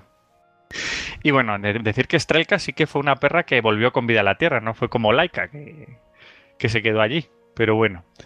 Y bueno, eh, pues nada, eh, la perra llegó a, la familia Kennedy y en un principio, pues, pues cuando llega a la Casa Blanca, lo primero que hace la CIA, el FBI, es cogerla por banda y analizarla de arriba abajo. Dice, no vayan a meter aquí a, a la perrita de Troya. Y bueno, la miran por si tiene algún sistema de, escuchas y tal. Pero bueno, parece ser que la, perrita estaba limpia. Y bueno, pues nada, se, integró con la familia. Y allí estuvo con. Además que hizo migas con, el otro perro de, Kennedy, que se llamaba Charlie, que era un terrier galés. Hizo tantas migas que tuvieron cachorritos. Kennedy los bautizó como Puck o algo así como Pupinski o algo así. Eh, digamos una mezcla entre. Eh, concretamente Pupnix, perdón. O sea, una mezcla entre Puppy, o sea, entre mascota, y Sputnik. Se ve que, a Kennedy le hacía gracia el origen soviético de la perrita. Pero bueno, tuvo ahí cachorritos entre los dos perros y demás. Y nada, siguió su vida. Pero claro, eh, las relaciones internacionales, mm, digamos que empezaron a, a verse tormentas en el horizonte. Y es que comienza la crisis de los misiles con Cuba. Y claro, en esos momentos de alta tensión, cuando parece ser que va a haber una guerra mundial, cuando hay, hay un despliegue de, misiles balísticos soviéticos en, la isla que está muy cerca de Estados Unidos, pues eh, Kennedy parece ser que llega un momento en que necesita estar solo en el despacho para hacer las declaraciones, para ver la, dirección que va a tomar su política, y en ese momento pide que el, que el, perro que le acompañe para acariciarlo y pensar un poco y relajarse y ver lo que, que va a ser, es su terrier galés. Y es que parece ser que en todo el tiempo de la crisis de los misiles, a, aquí a la amiga Puniska, la, la, relegaron, o sea, no, no, se la vio por la Casa Blanca. Y es que el FBI sí que tuvo, tuvo cierto miedo a que, a que pudiera ser un sistema de escuchas, un sistema de espionaje, aunque no habían detectado nada en ella. Siempre hubo esa paranoia. Y bueno, parece ser que a partir de esta crisis de los misiles, la, perra también se le agrió el carácter y empezó a morder a, la hija de los Kennedy, por lo que al final la acabaron regalando al jardinero de la Casa Blanca. Y bueno, ese es el final de, aquí, de la amiga Pusinska. Y bueno, no es, no es, digamos, una cagada en espionaje que, eh, de, forma literal, pero es se ve esa paranoia que existía hacia todo lo procedente de lo soviético y que se sospechaba hasta el último momento. Se sospechaba esto de los perrillos. De todas maneras, hay que tener en cuenta que esto, esto que estamos diciendo de, la perrita de los Kennedy y del uso de, gatos de, eh, o sea, y de, que los gatos sirvieran para, detectar sistemas de, espionaje, la gente de la CIA tomó buena nota y como luego nos, nos contó, por ejemplo, Esteban de, de Zafarrancho en, en aquel especial de, de Navidad, la gente de la CIA también estuvo experimentando con, con gatos con micrófonos y teledirigidos para poder para poder espiar a, los rusos. O sea que debieron tomar muy buena nota de, todo esto. Efectivamente, que eh, hay casos que no traemos aquí porque ya los hemos tratado, es decir, o, tratamos algún aspecto, pero vamos, la mención que está en el especial de ese que hice Music Crossover, ¿no? Eh, con, eh, con la órbita Endor y con, y con Zafarranchas, es verdad. Bueno, pues Jesús, ahora vas tú, ¿eh? ahora vas tú con un escudo de madera. ¿Qué es eso, tío? Un escudo de madera. Bueno, pues eh, habéis visto. ¿Quién, ¿Quién, nos ha dicho que sabéis que, siempre se nos cuenta que la madera no es no es eh, transmisora ni de electricidad ni, ni, nada por el estilo y sin embargo pues aquí los, los amigos rusos se, se, las ingeniaron para conseguir que un simple escudo de, de, madera les hiciese, les hiciese triunfar donde, donde otros habrían, habrían fracasado.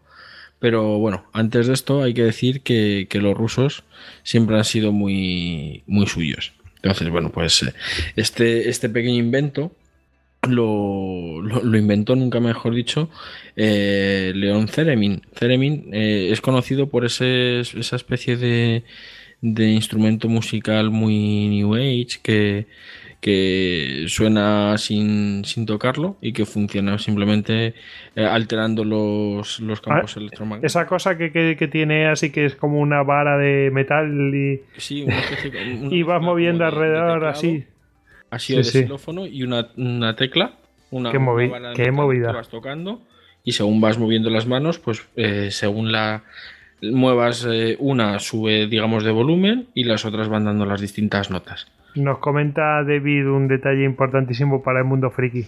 Sí, es que sale en Big Bang Theory, es el Don Cooper tiene un Ceremín y fastidia a sus compañeros con él.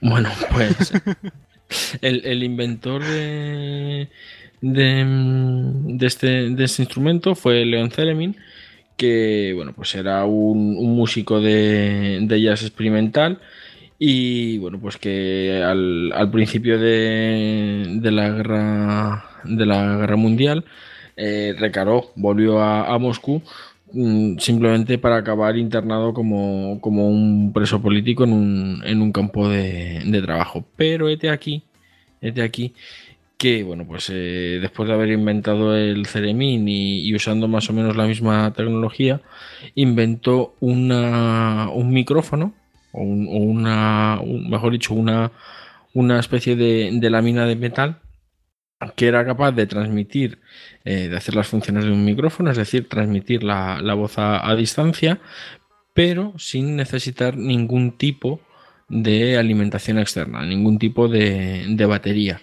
que, era principalmente una de las maneras o una de las eh, una de las maneras que tenían los, los distintos eh, cuerpos de inteligencia de detectar micrófonos pues tienen que tener una batería que emite emite es, fácilmente detectable no pues esto consistía en una, una especie de, de, lámina de metal que al aplicarle una, una frecuencia determinada en este caso eran 700 800 MHz, perdón, pues eh, digamos se activaba y era capaz de eh, vibrar con, la voz y devolver digamos una especie de funcionaba el funcionamiento por lo que he estado leyendo es como una especie como de de, radar o, de sonar en una frecuencia determinada.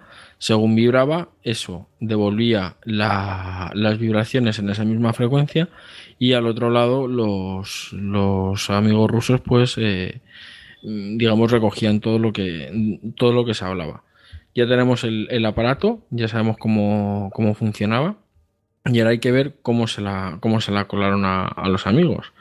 Ya sabéis que en la, Segunda Guerra Mundial, aunque bueno, eran aliados, pero no dejan de eso de, de que seamos aliados, no quiere decir que no, no sepamos que tarde o temprano la guerra va a acabar y aquí cada uno va a hacer, va a hacer su, vida. El que mejor lo sabía era, era mi amigo, mi amigo Patton. Pues bueno, pues el caso es que los, los rusos deciden que nada mejor que estar, que estar preparado ante, ante esto y deciden que lo, mejor que pueden hacer es espiar preventivamente hasta, a los que hasta ese momento habían sido sus, sus aliados. Entonces, bueno, pues deciden que bueno, vamos a ver cómo, cómo lo hacemos y, a ver cómo, cómo nos sale. Entonces, lo que hicieron fue que eh, a finales de, mil, de, 1944, en una, en una reunión entre los embajadores ingleses, entre el embajador inglés, el ruso y el, y el americano, pues eh, en, en un acto de en una reunión con scouts y demás y llega el momento pues, en que unos, unos scouts, unos niños muy, muy monos, le hacen entrega al, embajador americano, a William Harriman, de eh, un, escudo de madera con el escudo de los Estados Unidos, el águila y demás. ¿Por qué a Harriman? ¿Y por qué un escudo de madera? Pues porque sabían que precisamente Harriman tenía cierta devoción por, eh, por coleccionar objetos de, objetos de madera curiosos. Entonces, bueno, pues a finales de, 1944 se lo, se lo entregan. Evidentemente, eh, los, eh, los miembros del servicio secreto de la CIA revisan el, aparato de, arriba abajo y mm, pues no, no, encuentran, no encuentran nada que, que lo pudieran, eh, digamos, eh, pensar que, había algo que había algo raro. Entonces, pues bueno, eh, le dan, le entregan el escudo a, Harriman y él se queda maravillado. una obra de, de, carpintería preciosa, muy bonito, mm, muy americano, el águila y demás. Y el caso es que está ahí pensando, ¿y ahora qué, hago yo con esto? ¿Dónde lo pongo? Y así como el que no quiere la, cosa, eh, uno de los diplomáticos soviéticos está así mm, dorándole un poco la, la píldora y le dice, ah, pues, lo podía colgar usted en, su despacho, así cuando lleguen los ingleses se, morirán de, envidia. Y ahí que llega Harriman, confiado, y lo cuelga en, su despacho. Bueno, pues va, pasando el, el, tiempo y mm, de repente pues se dan cuenta que, lo, parece ser que los rusos tienen información que no, que no deberían que no deberían tener. Qué raro, oye, hablamos de, un, de un posible informante y este acaba destinado en Siberia. Aquí está, aquí está pasando algo, algo raro. Los americanos incluso llegaron a pensar que es que tenían un topo, alguien que les estaba pasando a los rusos la, la información tal cual, o sea, directamente porque tenían una información muy detallada incluso de, reuniones muy, digamos, muy reducidas en cuanto a la, gente que había estado en, ellas. Entonces, pues eh, cuando ven que ya no, que, no, no, encuentran a nadie sospechoso ni, ni nada por el estilo, deciden eh, pues eh, hacer una, una, batida total por, por la embajada y mm, de repente pues ya eh, la tecnología había avanzado lo suficiente desde, desde el año 45 para que, em, bueno, pues eh, con un detector de, radiación electromagnética mm, se dan cuenta que hay una, pequeña radiación, que hay algo pues, extraño que, no debería. Entonces van, van, digamos, eliminando y se dan cuenta de que esa radiación en, la frecuencia de, de 800 MHz corresponde a la sale del, del escudo. Entonces, pues lo, lo, bajan de la pared, lo revisan y encuentran en una, digamos, de lo que serían las, las fosas eh, nasales, encuentran una especie de, pues eso, de, plaquita, una cosa, la llamaron, de hecho la llamaron directamente cosa, que no, no consiguieron encontrar muy bien cómo, cómo funcionaba, no sabía muy bien cómo, transmitía y demás porque no le veía ningún tipo de, de batería ni de, sistema de, alimentación y de hecho se dieron cuenta se dieron cuenta que eh, cuando se llevaban o cuando se llevaron esa, esa cosa del, despacho del, embajador, de repente dejaba como de, funcionar. Entonces, esta, esta, cosa, esta placa, se la enviaron a los. Eh, se la enviaron a los. a los ingleses, ¿vale? Y estuvieron durante 18 meses intentando saber cómo funcionaba. Cómo funcionaba para eh, poder, eh, digamos, eh, hacer lo que se llama ingeniería inversa. Ingeniería inversa, tío, lo te iba a decir. Para hacer ingeniería inversa y poder aplicársela. De hecho, cuando el, funcionamiento parece ser que lo encontraron casi casi de estas cosas que dicen de, casualidad, porque estaban allí medio, medio perdidos y uno de los, de los técnicos leyendo el informe pues se dieron cuenta que lo habían detectado por una por que habían detectado una señal en 800 MHz. Decían, bueno, pues vamos a ver. Le aplicaron la, frecuencia de, 800 MHz y vieron que aquello empezaba a, vibrar y era capaz de devolver las, las eh, señales de, radio con, con, la conversación de lo que estaba de lo que estaban hablando en el, en el, laboratorio. Y es que, bueno, pues después de la investigación se dieron cuenta de que justo el, edificio de al lado, eh, del, despacho, el edificio enfrente al despacho del, director, del embajador, tenían allí un, equipo emitiendo constantemente en 800 MHz. Para alimentar aquello. Para poder tener un, una, una, un asiento VIP en, en el despacho del embajador de los Estados Unidos. Qué krakens. Pues eso, mm, vamos a ver, es una cagada. Mm, no sé si decir cagada por parte de los Estados Unidos, pero eh, desde luego supieron reaccionar, ¿no? Eh, y por otro lado, mm, viene a ser un adelanto tecnológico lo que tenían los, los, los soviéticos por encima de los norteamericanos que les permitía ese tipo de escuchas pues con gran ventaja, ¿no? Pero fue una colada genial. O sea, en plan de venga, un regalo de amistad, pues toma. y sobre todo el embajador que no sospecha que el otro dice, lo puede colocar en su despacho. Es como. No, no, pero tú fíjate, a los rusos les salió redondo, porque cogen, le, le, roban el, el, invento a un preso político como era Ceremín, con lo cual patentes y derechos cero, ¿vale? Bueno, no creo que hubiera mucha patente. Bueno, y si la tiene, que se la digan a Kalashnikov, vamos. Pero, pero bueno, el, hecho de Kalashnikov es distinto porque Kalashnikov acabó siendo un, héroe de la, de la de la madre patria. Y si ese tío hubiera nacido en un país capitalista, sería requete archimillonario. Pero bueno, fíjate. Requete contra. El, el, invento de un preso político, el coste prácticamente cero. Y han tenido durante siete años un, asiento VIP en el despacho de, su mayor enemigo en plena Guerra Fría. O sea, en los momentos más, más hard de la, de la Guerra Fría, allí tenían un asiento de primera fila. Y bueno, como curiosidad, que presentaron el, cachivache en, en, las Naciones Unidas. O sea, el embajador de Estados Unidos ante la ONU se lo llevó ahí para denunciar a los soviéticos. Mirad lo que nos habéis hecho. O sea, si alguien está interesado en las fotos, existen, ¿eh? Joder, es que este es tremendo. De todas formas, fíjate, eh, todo esto estuvo siete años de escuchas, tío. Siete años de escuchas. O sea, no es poca cosa, ¿eh? eh y, por casualidad lo descubrieron, ¿eh? Y además se lo descubrió, les alertó el MI5, qué fuerte, macho. Pero tú fíjate que es que además los rusos, dices tú, un adelanto, mm, para el que no lo sepa, 800 megahercios es una es la, frecuencia en la que hoy en día emiten muchos teléfonos móviles. Y es así porque, entre otras cosas, les permite una, gran calidad de, sonido con, un ancho de banda relativamente corto, ¿vale? Y con unos equipos, mm, digamos, sencillos. O sea, no, no, tenían que.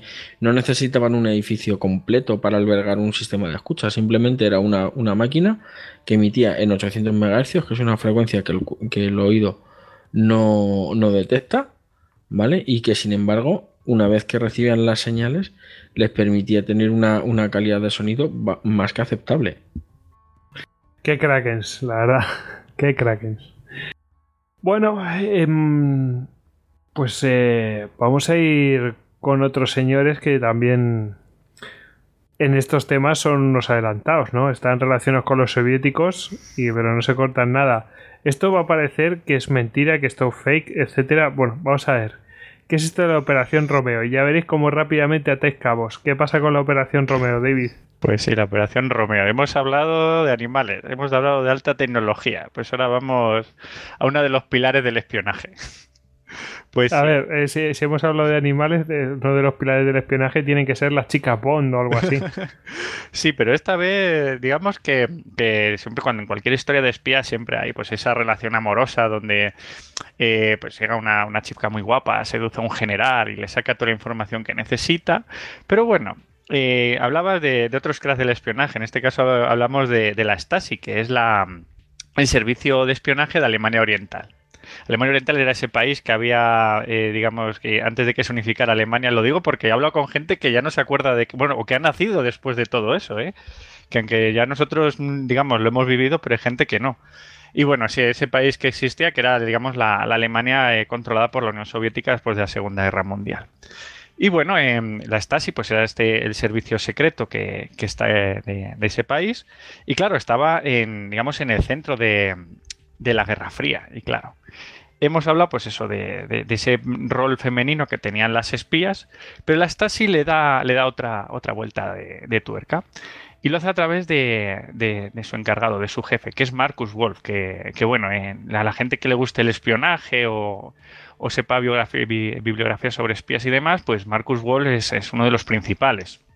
Es además uno, digamos que, que, Occidente tardó muchísimo en tener su foto y en identificarlo. O sea, digamos que, que, que es una auténtica leyenda. Ya creo que ya falleció, pero vamos, eh, fue una leyenda en el mundo del espionaje.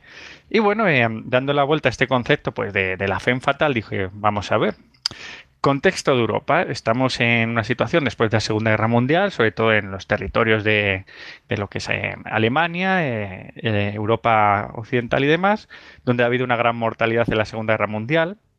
hay una guerra de bloques, hay muchísimos cargos militares pues, que necesitan una administración.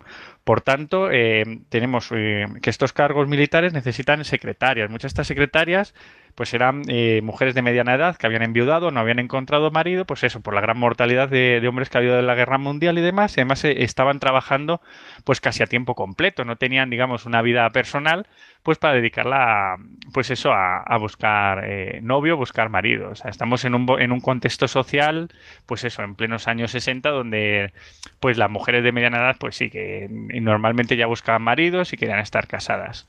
Y bueno, eh, ¿Qué es lo que hace Marcus Ball? Dice, bueno, en vez de, del contexto de, digamos, de ese concepto de, de mujer espía, fen fatal, vamos a hacer al revés. Vamos a hacer el hombre, el hombre que seduzca a estas secretarias.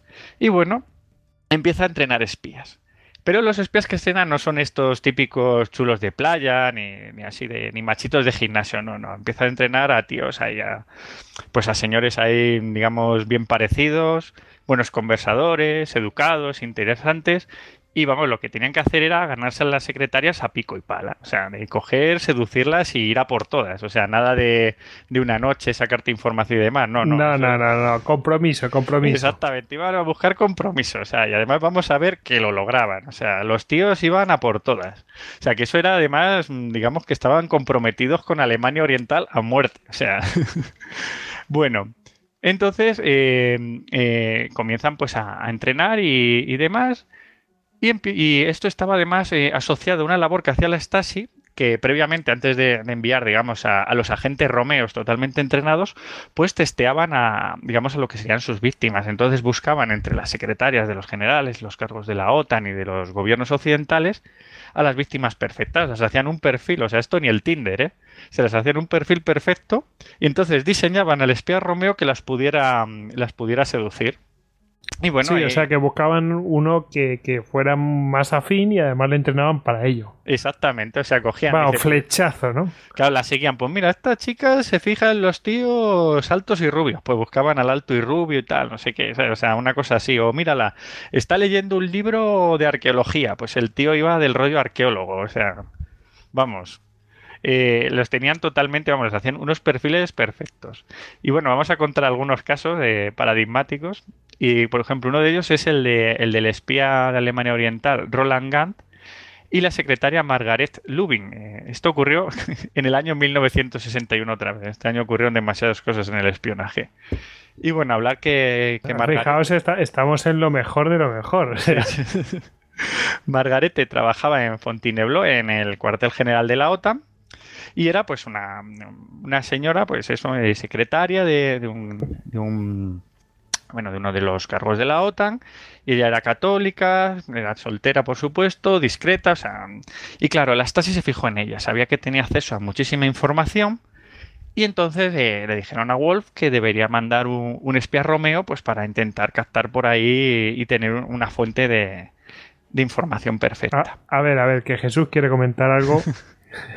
sí, no, el, el hecho de, de, tener en cuenta que, que la, la, Stasi ha sido una de las policías secretas de lo, o de los cuerpos de, espionaje mm, más, eh, más de todo, o sea, desde los más originales en, a la hora de, de hacer sus, sus operaciones de espionaje a los más brutales a la hora de, de reprimir cualquier tipo de, de, sublevación. De hecho, yo a, los oyentes que no hayan visto la película de La vida de los otros, mm, se la recomiendo fehacientemente. No sé si, si vosotros dos la, la, conocéis. Sí, sí, es buenísima además y, y te muestra este sistema de, de, escuchas y de y vamos el control que tenían sobre su propia población. Eh, un apunte cuando cayó el muro eh, algunos antiguos hubo gente que se acercó ahí se le ocurrió dijo ostras y por qué no vamos a, a donde a, a, la oficina de la Stasi y a ver los informes y tal y cual y muchos eh, espías fueron allí en plan, bueno, sí, vamos a ver quién, quién, qué vecino me está espiando y en realidad están destruyendo sus propios informes donde salían sus nombres y todo esto. Y muchos descubrieron, muchos vecinos de allí de Berlín descubrieron que sus vecinos eran de la Stasi, tío, o sea cosas que no hubieran imaginado, pues ahí está. Sí. Es que estos servicios secretos es muy probable que tuvieran, a base de, de, de tejer telas de araña, casi a la mitad de la población de, de, Alemania Oriental a su servicio, a base de chantajes, de pues eso, de pequeños favores y demás, pues tuvieran, claro, y al final es lo que pasa, que estaba todo el mundo metido y al final dicen, bueno, mejor cubrimos, ponemos un tupido velo y dejémoslo. De hecho, los eh, a la caída del, del muro lo, la mayoría de los eh, archivos de la, de la Stasi mmm, desaparecieron. O sea, y, y, nadie, y nadie hizo nada por impedirlo. Porque no, había, a todo el mundo mitad, le interesaba. Claro, la, la, mitad o más de, de, de, de, la Alemania del Este mmm, tenía tratos con la Stasi. Ten en cuenta que algo mmm, que hoy vemos tan tan normal o tan inocuo como pues eh, gente que, que fuera homosexual eh, eh, para ellos se podían acabar en un campo de trabajo. ¿sabes? Y no en las mejores condiciones precisamente. Entonces, pues simplemente ya ahí ya la, la esta silla tenía un, un punto para, para, decirle, bueno, mira, sé, sé cuáles son tus eh, tendencias y te doy dos opciones. O colaboras conmigo o acabas en un campo de, de trabajo, en un campo de reeducación. Tú no verás. queda otra. Luego, además, eh, el gobierno alemán ya una vez unificado, pues hombre, lo que no quiere promover es que haya revanchismo ni todo eso, que se olvide y se acabó. O sea, que se entiende, vamos. Bueno, eh, continúa David, que te hemos sí, interrumpido. Pues nada, sí, haciendo un pequeño resumen de lo que estamos hablando, de la historia de Roland Gant y Margaret Lubin, que bueno, que ella trabajaba en el cuartel general de la OTAN, eh, la Stasi se fijó en ella, la estudian y bueno, eh, eh, exactamente Wall lo que hace es que, destina a uno de sus principales agentes, además eh, uno de lo que se digamos que es el, agente Romeo Estrella, eh, Roland Gant, que tenía su nombre en clave como Benske, pues a, seducir a, esta señorita, a Margaret Lubin. Y bueno, eh, la manda, lo manda a Francia eh, bajo una identidad, la, identidad de Kai Petersen, eh, que era un periodista danés, o sea, él, se presenta como un periodista danés y entra Margaret eh, a través de su hermana, su hermana Marianne. Entonces se presenta a su hermana, tal, va tanteando y bueno, ahí poquito a poco, pico y pala, tal, tienes una hermana, sí, ah, qué guapa es, tal, ahí preséntamela. Bueno, pues nada, eh, logra acceder a ella. Y bueno, en, eh, pues en algunas excursiones y tal, pues en, se va acercando y al final pues empieza a salir con ella, va mm, al teatro, pasean juntos, van a ver exposiciones y bueno, al final pues esto por su propio peso cae y la logra enamorar, o sea, consigue su, su digamos, su, su objetivo. Pero claro, eh, de lograr enamorarla a conseguir información, tiene que dar otro paso. ¿Y cuál es el paso? Pues que Roland eh, hace una jugada y es que él dice que, bueno, se había presentado como un periodista eh, danés, pero una vez que ya está la otra chica, está Margaret totalmente entregada a él, le dice, no, eh, yo realmente soy un espía danés. Y claro, es que a los daneses el resto de servicios de inteligencia nos ignoran, no nos hacen caso y claro, queremos saber algo, por favor, comparte algo conmigo. Le dio un poco de pena. Claro, total. Es que además utilizó el factor pena totalmente. O sea, era un estratega del amor 100%. Entonces cogió y, la chica dice, un danés, pobrecillos, no reciben información, además, ¿qué, mal nos van a hacer a nosotros, al resto de potencias occidentales. Y empezó a, darle información. Y claro, entre el año 61 y el año 64 eh, llegaron multitud de informes del cuartel general de la OTAN a la Stasi. Pero claro, eh, que habíamos dicho que Margaret era una, una, chica decente, una chica católica y, demás, y claro, ya había algo que no la cuadraba. dice, bueno, llevo aquí unos años con este señor y esto no evoluciona, claro, ya quiere casarse. Y bueno, claro, eh, el otro dice, pero ¿qué hacemos ahora? O sea, porque si nos casamos, mm, en cuanto pues eso, ponga los papeles en orden y demás, se nos cae el chiringuito. Dice, dice la Stasi que no se preocupe, que era una fuente muy importante y eso lo arreglan ellos. Total, que la Stasi eh, monta una boda falsa en, Dinamarca y bueno, eh, Margaret se presenta allí con, con Roland y bueno, pues eso, Roland y le va presentando a su familia. Su familia son realmente agentes comunistas suecos. Dice su madre era una comunista sueca. Qué grande. Gente que va reclutando la Stasi sobre el terreno. Esta es tu madre, esta es tu abuela, esta es tu familia de aquí y tal. Y bueno, se van a una iglesia medio destruida allí eh, en una esquina de, Dinamarca. Y ofician una, una misa, una, una boda, el cura de hecho era otro agente de la Stasi, que incluso la llega a confesar, la otra le dice pues sus dudas que tiene cuando está entregando información y el cura le dice, mira, eso no pasa nada, es tu marido, estáis haciendo el bien, o sea que incluso la llega, digamos, a reconfortar espiritualmente.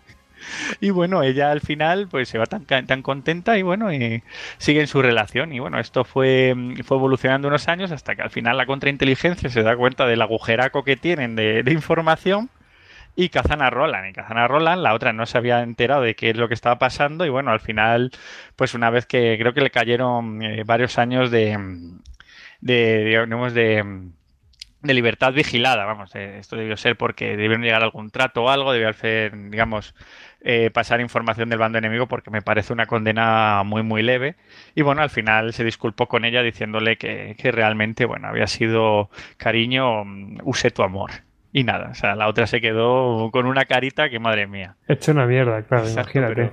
Pero, bueno, cuenta así otros casos, así más cortos, de, estos agentes Romeo, porque además... Pero esto está... La, pillaron en el año 96, o sea, mucho después de, que todo esto comenzara, ¿eh? Pues fíjate. Quedó el muro de Berlín y demás, o sea, en el año 96, casi 30 años, ¿vale?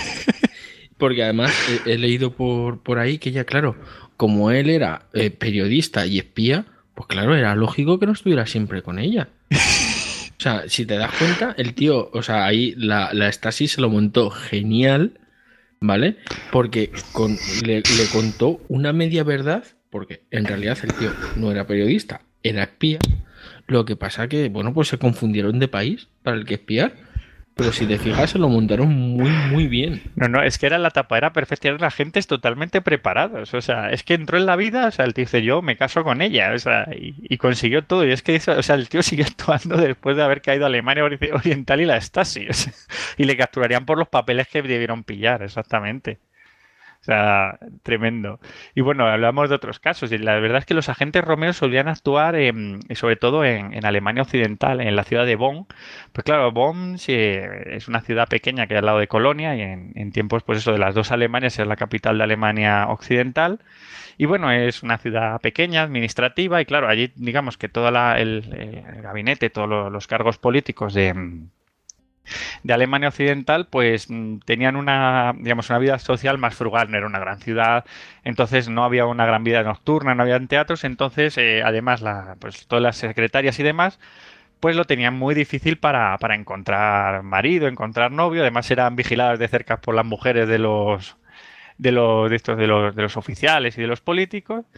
Y bueno, em, pues aquí fue, digamos, el área de actuación de los agentes Romeo. Y, hubo agentes como Gerhard Bayer que, que, vamos, que, llegó a engañar a, cinco funcionarios al mismo tiempo. O sea, esto ya supera todo. O sea, yo soy la, el contraespionaje, le pillo y le doy dos palmaditas en la espalda y dice, mira, tío, o sea, es un, quedas eh, liberado. sí, sí.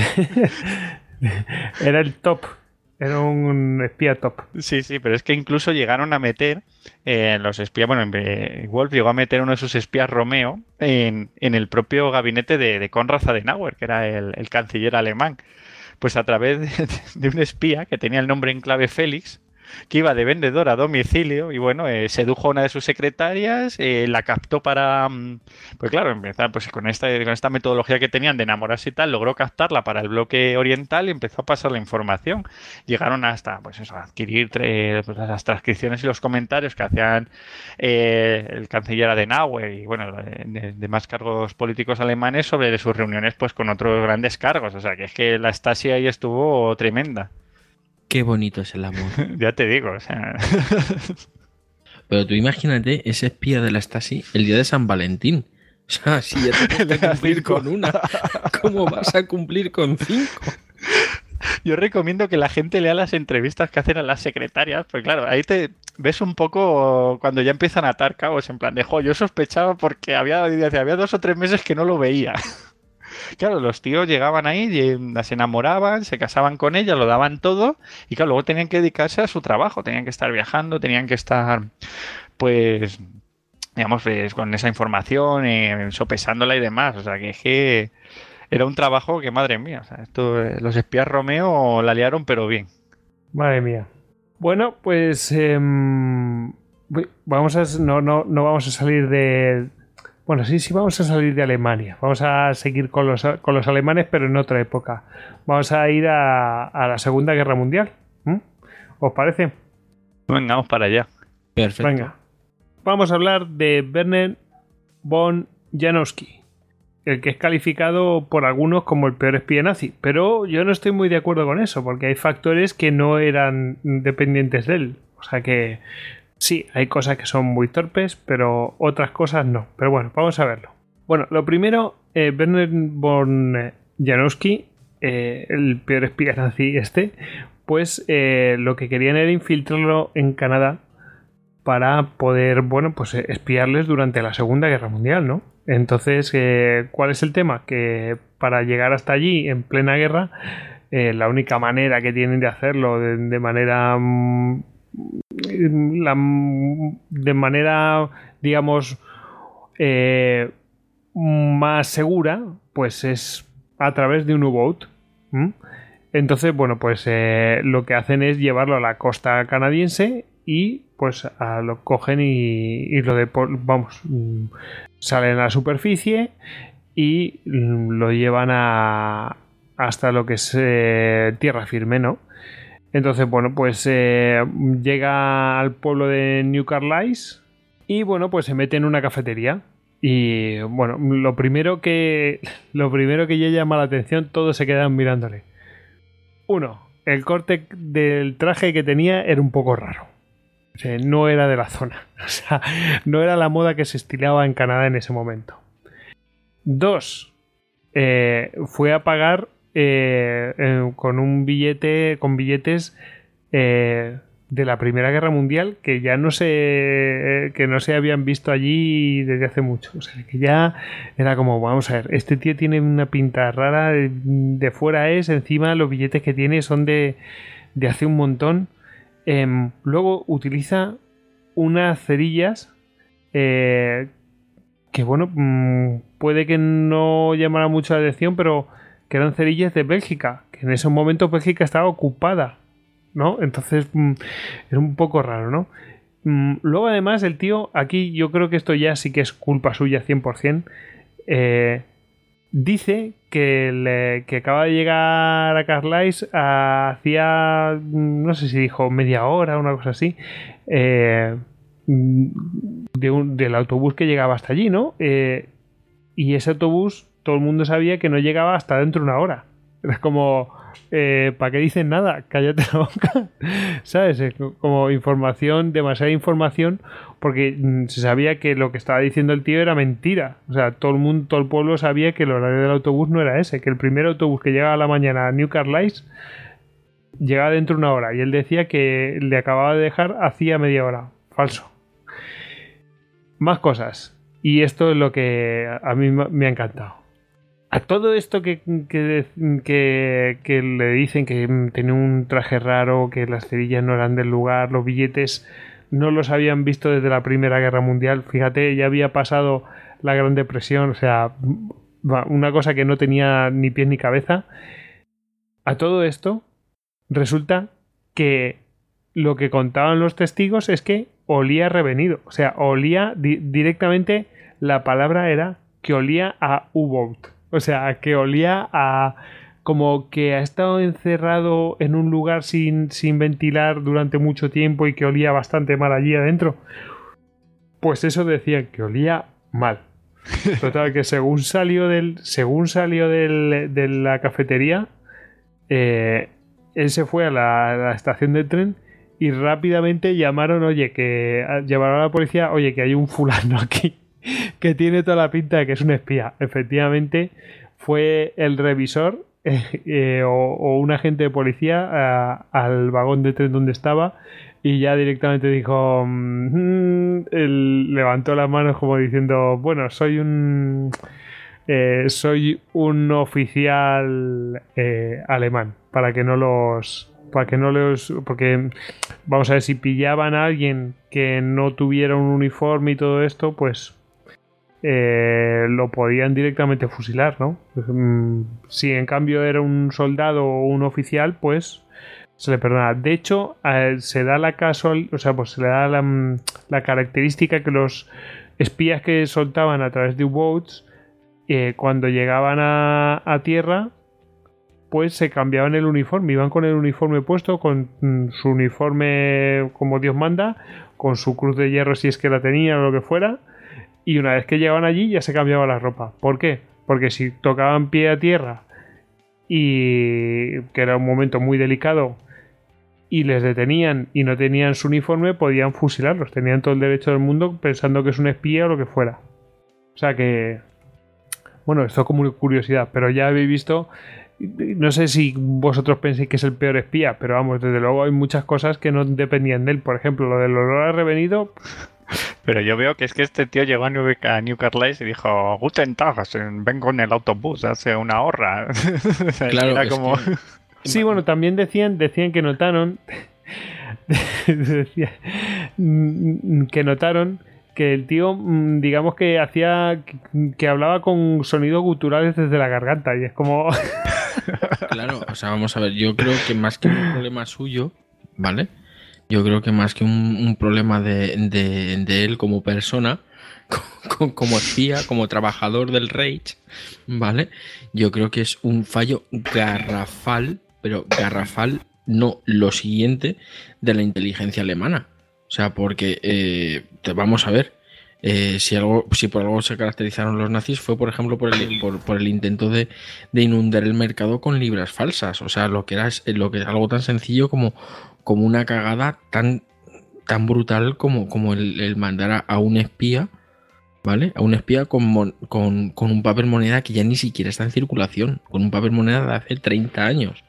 Luego encima alguien que no domina correctamente el idioma y que es fácilmente eh, localizable. Vamos a ver, o sea, es que le, faltó pedir un, un, snaps y un poco de cartofen. ¿sabes? y, por si, y por si fuera poco, y por si fuera poco, lo que tú decías, esa, esa, esa información ahí, digamos, mm, gratuita, suena eso de excusatio non petita, acusatio manifesta, ¿sabes? Sí, sí. sí, demasiada, demasiada excusa. Y si me la vas a dar, dámela correctamente. Luego, además, hay. Bueno, este hombre después, claro, dijeron los servicios de inteligencia canadienses, bueno, pues vamos a utilizarlo como agente doble, ¿no? Joder, pues menudo agente. Sí, pues no, no, no, sirvió para nada y al final lo terminaron metiendo en un, en un campo de prisioneros inglés.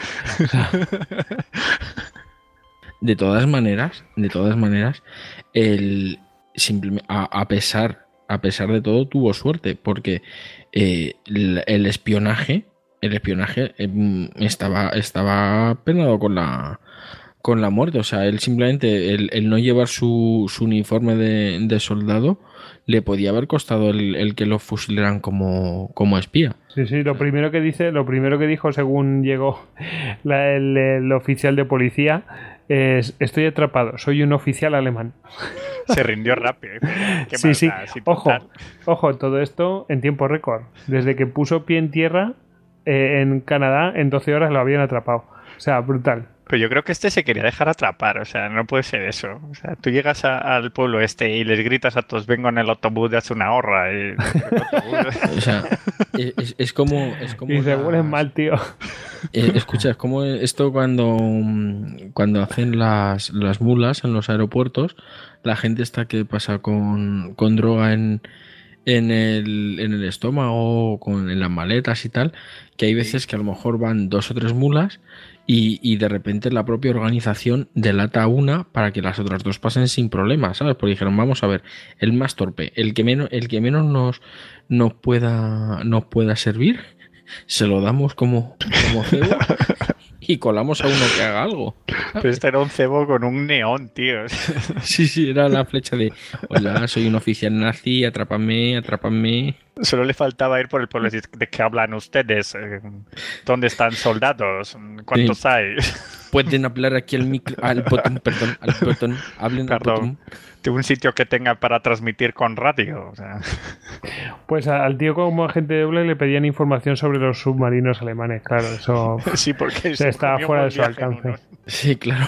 Mire, llevo, llevo salí, salí de, salí de la Francia ocupada hace 15 días. Me, he tirado 13 días vomitando, por eso vuelvo a revenir. Consejo si tenéis que hacer un viaje de varios días en U-Boat es meter vuestro traje en una bolsa hermética. me imagino preguntas, ese cuarto de baño no funcionar. O usar colonia, que tampoco es tan cara. Ole raro. O pobre alemán les damos por Por, por, macho. Bernard von Janowski. Me estoy dando cuenta, tío, que a lo mejor, a lo mejor, ahora ya no tanto, ya no viajo en metro, pero muchas mañanas, a lo mejor en el metro, tío, estamos rodeados de oficiales nazis. Porque hay gente que huele raro. Es que el olor a Metro de Madrid es muy característico, o sea, es su propia fragancia. Sí, sí, o de sobac. y no huele igual a primera hora que a última. Lógico. bueno, parece que hagamos un descanso. Venga, perfecto. Perfecto. Venga, vamos a hacer un descansito.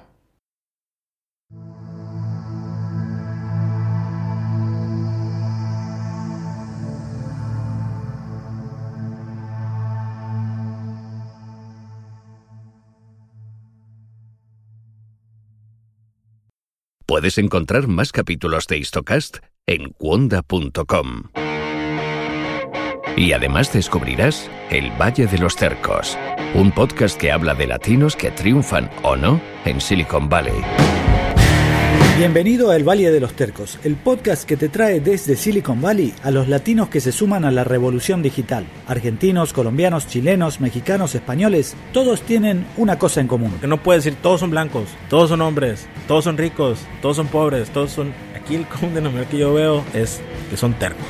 Hay unos tercos que tienen éxito y hay otros tercos que duermen en su carro. Con Fernando Franco y Diego Graglia. Son nuestros tercos favoritos. Descubre nuevos podcasts en Cuonda, la comunidad de podcast independientes en español.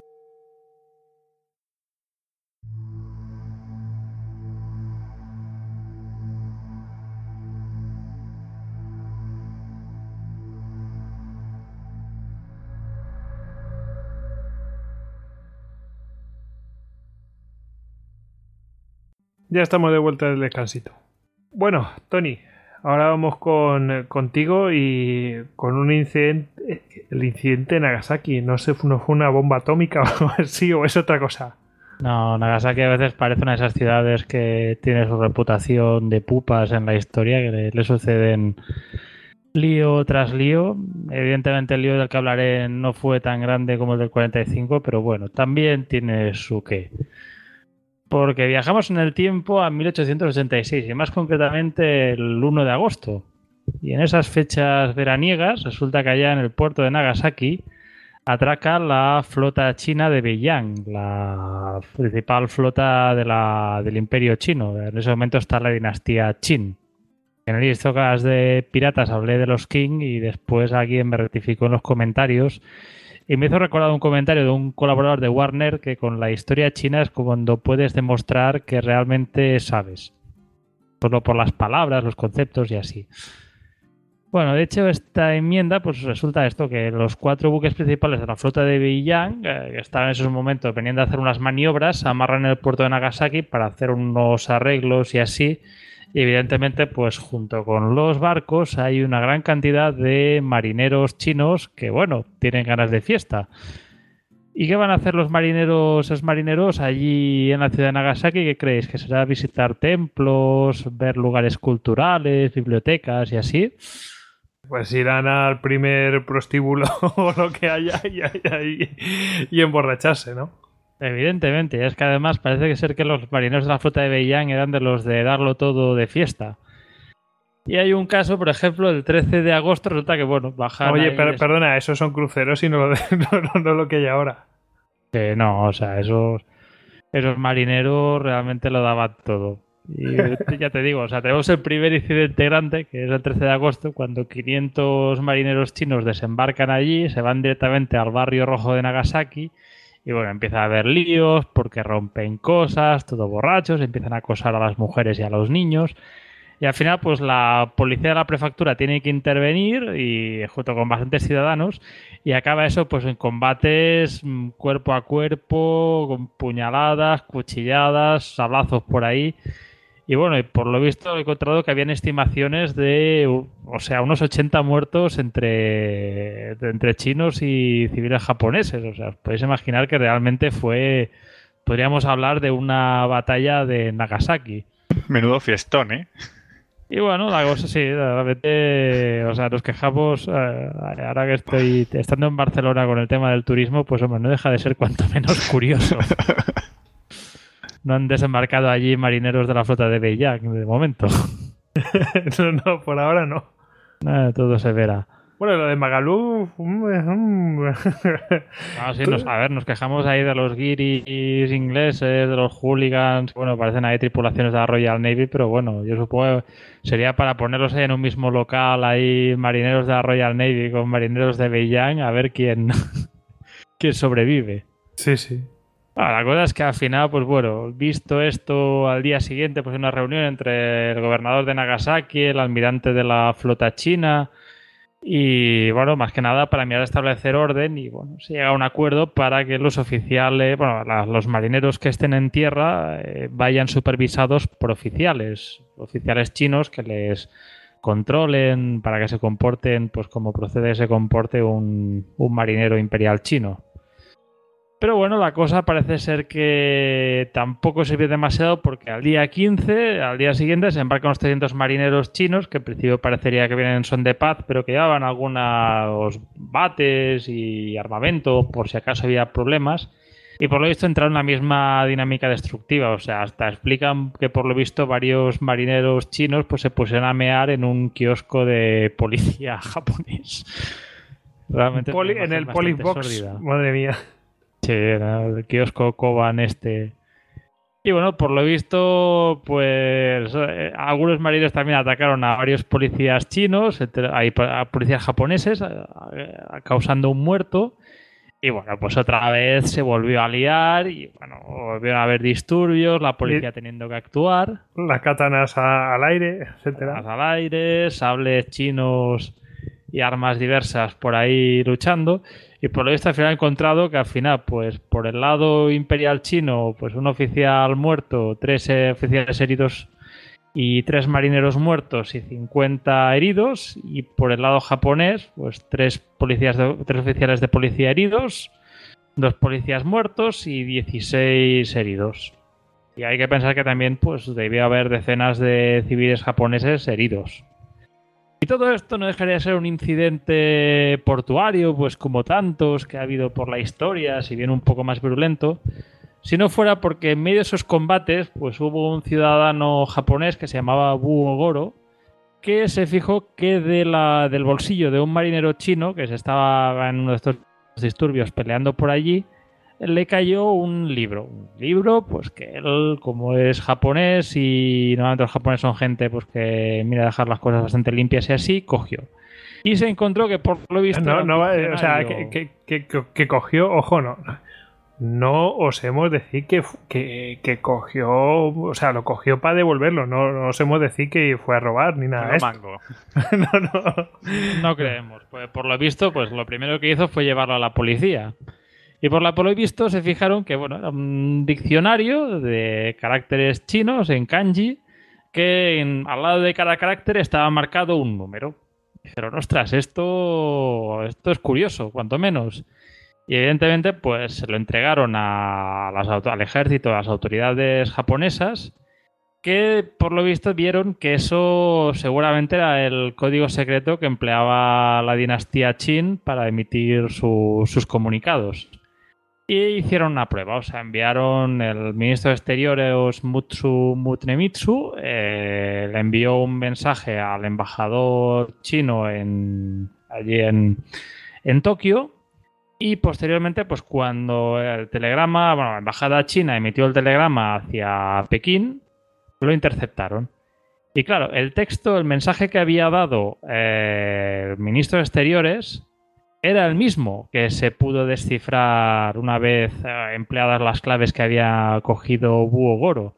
Con lo cual, pues Japón, al cabo de unos años, concretamente en el 94, o sea, a ocho años después, entró a la guerra contra China, pues ah, conociendo los códigos secretos. O sea, era como si Enigma la hubieran conseguido romper, pues porque un marinero de Hamburgo en un lupanar de una pelea en un lupanar de Portsmouth, pues le cayeron el manual de uso de la máquina Enigma. Sí, sí, sí. Eh, eh, quién, se lleva lo... Bueno, eso es como los que se dejan el iPhone secreto, el modelo, en una cervecería. esto ha pasado. Eh, shit happens. Sí, sí, pero claro, si se supone que tú tienes algo tan valioso, no te lo llevas ahí por ahí. los grandes genios y el alcohol, esa magnífica combinación. Sí, sí, sí. no, lo he visto Podríamos poner aquí, no sé, a modo de, moraleja, como si fuera una fábula, sobre todo si tienes documentación secreta, nunca te lo lleves al Distrito Rojo, por favor. no sabes qué puede pasar ahí. Esto me recuerda a una de las historias que contó mm, Guillermo, eh, eh, que, antes era Guillermo Lugosi, que como ahora se ha cambiado el Twitter. Guillermo em, Díaz. Guillermo Díaz, exactamente. Eh, de la escóbula de la brújula y contó en la, en la escóbula, pues, eh, gente que, le echan muchas narices, ¿no? Y uno de ellos, mm, que vamos, a uno de estos le, pones alcohol y, bueno, un romano que está hasta las narices de los ostrogodos, ¿no? Y se lanzó a atacar eh, borracho perdido a, los a, un campamento ostrogodo él solo y se cargó 20. Pero vamos, que que viene a ser, bueno, ah, tengo aquí esto, eh, a beber, venga. Alcohol, tope. el resultado nos da igual. No sé cómo será en chino, pero seguramente será igual de épico. Todo en chino es épico.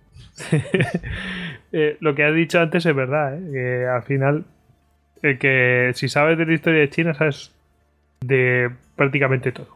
Sí, sí. De momento solo se atreven Tony con China y Rodrigo con Japón, ¿eh?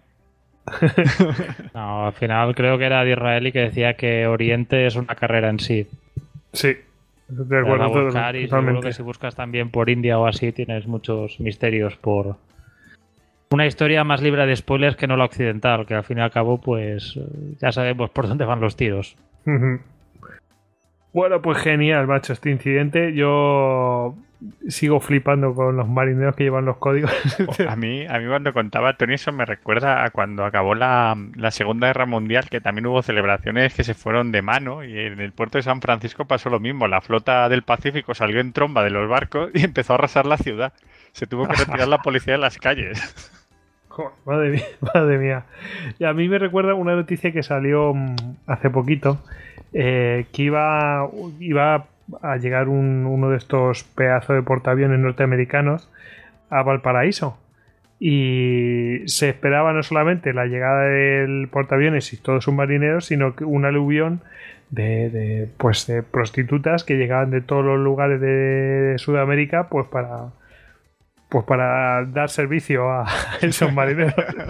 Pero es que se hablaba de cifras de miles de personas, tío. O sea, de miles de prostitutas que iban a llegar y claro. Hombre, un portaaviones son seis mil y pico marineros, o sea, que agüita. Sí, sí. es que no es ninguna tontería. Pues nada. Bueno, David, te toca otra vez con unos campos de fútbol en Cuba. ¿Qué es esto, macho? O sea, esto cada día se pone más, más raro. O sea, de repente Lupanares y tal, y ahora campo de fútbol. Que, mm, ¿Qué es esto, macho? Pues nada, yo sigo con las mías. Si, si he cogido este podcast con la Guerra Fría, pues ahí que vuelvo. La verdad es que son para el espionaje y contraespionaje la gente es muy creativa. Totalmente. Bueno, voy a contar un poco porque, claro, el título que he puesto en el guion es Campos de fútbol en Cuba. claro, y, y, suena un poco raro. Y es que el asunto viene, viene concretamente del año, bueno, vamos a ponerse en el año 1962. Eh, en este año, pues eh, Cuba ha tenido una revolución y se encuentra enfrentada con Estados Unidos. Es un país que está entrando en la órbita socialista, está haciendo muy buenas migas con la Unión Soviética y claro, eh, la Unión Soviética ve que Estados Unidos la está amenazando y dice, bueno, tenemos que proteger un aliado potencial y empieza pues eso, unas relaciones diplomáticas con Cuba en secreto donde pues pretende eh, realizar un despliegue militar, pues eh, un despliegue enorme a nivel de, divisiones de infantería, em, fuerzas antiaéreas, fuerzas de defensa aérea, incluso misiles balísticos. Y bueno, esta operación los, soviéticos la denominan Operación Anadir. Eh, Anadir parece ser que es un río que desemboca en el Ártico y enmascaran esta operación de tal manera a los americanos para que parezca que van a desplegar todas sus fuerzas en, territorio ártico cercano a Alaska, pues eh, para una supuesta invasión de Alaska y demás. Y bueno, pues eh, empiezan a, a, coger tropas y demás, y pues mediante maniobras lo que hacen es embarcarlas y enviarlas a Cuba. Claro, los americanos no son tontos. Los americanos en ese momento en la isla tienen un sistema de inteligencia, de espías y demás, y empiezan a ver que aparece mucho asesor soviético. Empiezan a ver que llegan barcos a puerto y demás. Y claro, eh, Kennedy, que era el presidente de Estados Unidos en ese momento, pues eh, está, está alertado y empieza pues a permitir vuelos de, aviones de espías, concretamente los U-2 sobre la isla, para ver qué narices están tramando. Además, eh, por otro lado, la CIA estaba, digamos, eh, monitoreando las comunicaciones de Cuba y, y, claro, su presidente Fidel Castro en uno de estos, digamos, ataques de optimismo empezó a presumir de que los, de que los soviéticos le iban a dar misiles balísticos con cabezas nucleares, cosa que a los americanos les puso bastante nerviosos. No me digas más, cuando tuvo que hablar cuatro horas seguidas, pues se le escapó. en una de esas, sí.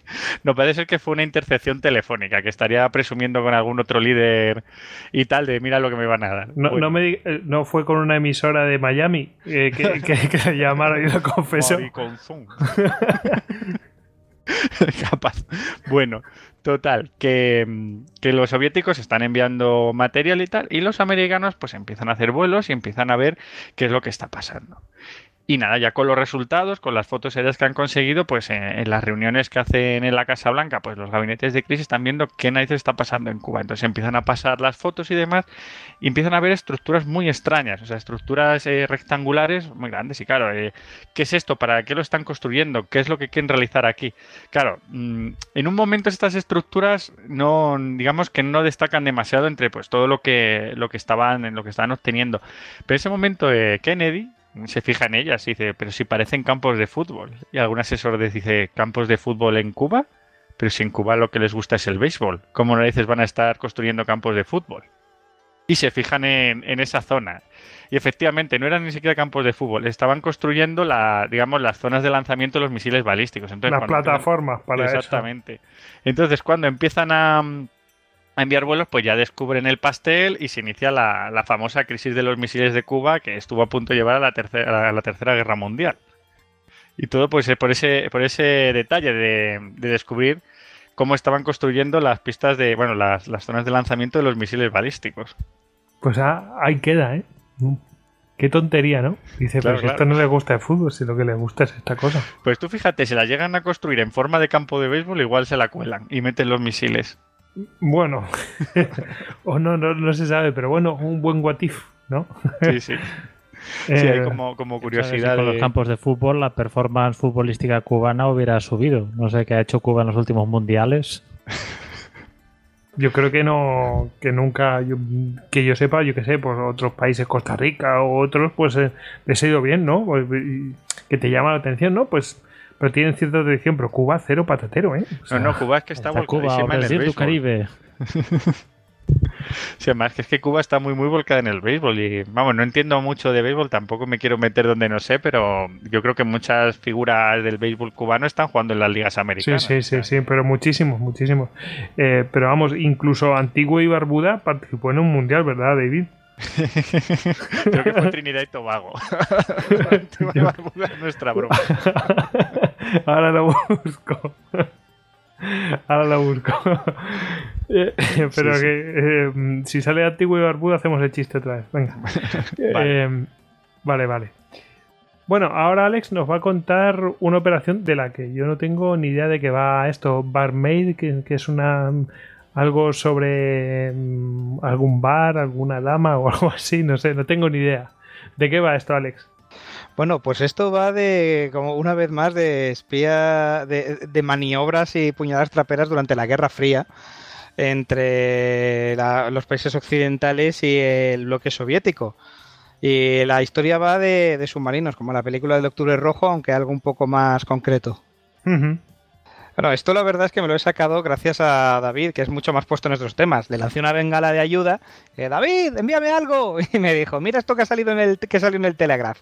Esta es una historia que empezó a hacerse pública eh, en el 2012, en octubre del 2012, que son archivos que se han estado desclasificando después de tantos años de la Guerra Fría.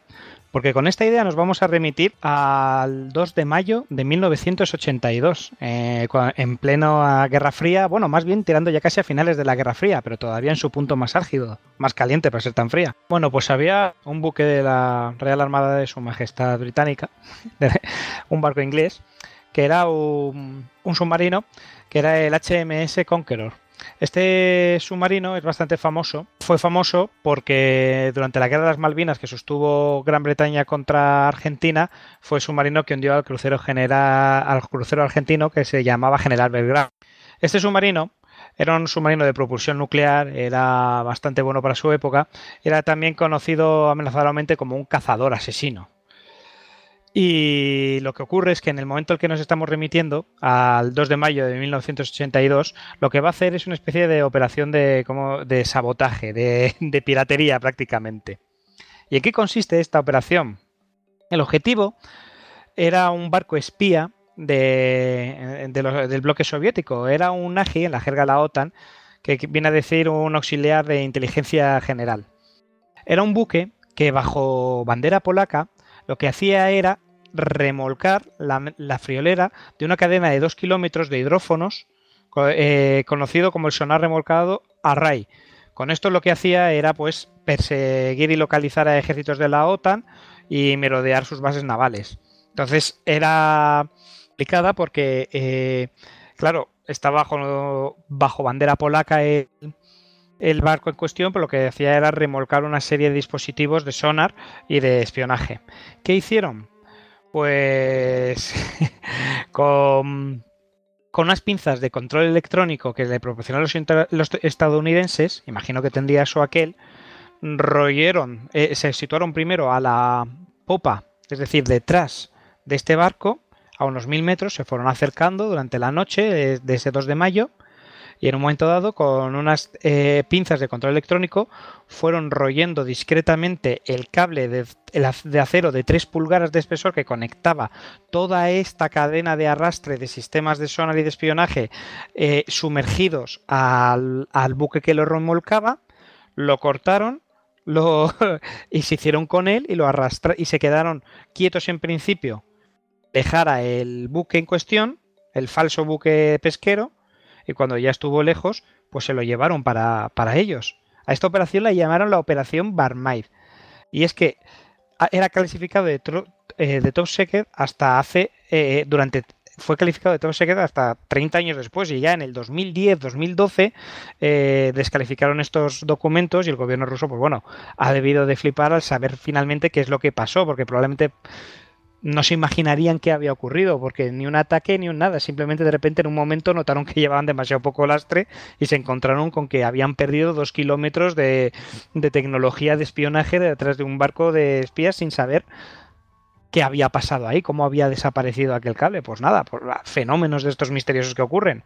Sí, sí, el, nada. El, espía, el espía que le dan gato por liebre. Exactamente, se lo robaron con guante blanco, pero absolutamente con guante blanco. Es como, si, como, Mortadelo y Filemón, que, que, están escuchando así con un aparato no sé cuántos y de repente se encuentran ahí un ladrillo en vez del aparato.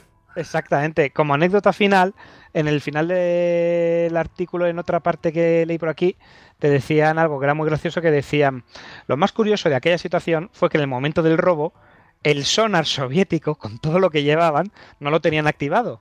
Ya que de lo contrario, lógicamente, el submarino que se acercaba a robarlo lo habría detectado. Y dices, ostras, qué guapo. Para una vez que lo apago, y se lo llevan todo. Sí, sí, sí. Joder, que pues que la verdad es que los, por una vez les pillan a los a los soviéticos, les dan gato por liebre. ¿eh? Ah, alguna vez tenían que caer. Ni el romano, hasta ellos cayeron. Sí, sí, sí, Pues nada, Alex, muy buena anécdota que te ha recomendado aquí David. Sí, esta la podemos computar como David Nagan. Pues nada, voy a... Mm, ahora me toca a mí. Mm, me toca hablar de un caso que a mí me llamó la atención. Casi podíamos hablar de... de cagada diplomática, pero, pero es que está... O sea... Está tan, es tan curioso que no me he resistido a ponerlo, ¿no? Porque es como una mezcla de todo casi siempre cuando hay cosas de estas siempre hay un aspecto diplomático. Por ejemplo, antes hemos hablado de, lo de que Churchill le estaba pasando información a Stalin, que Stalin ya lo tenía a través de, la gente doble y bueno, estaba haciendo un canelo ahí. Churchill, creo que lo hablábamos fuera de micrófono, pero bueno.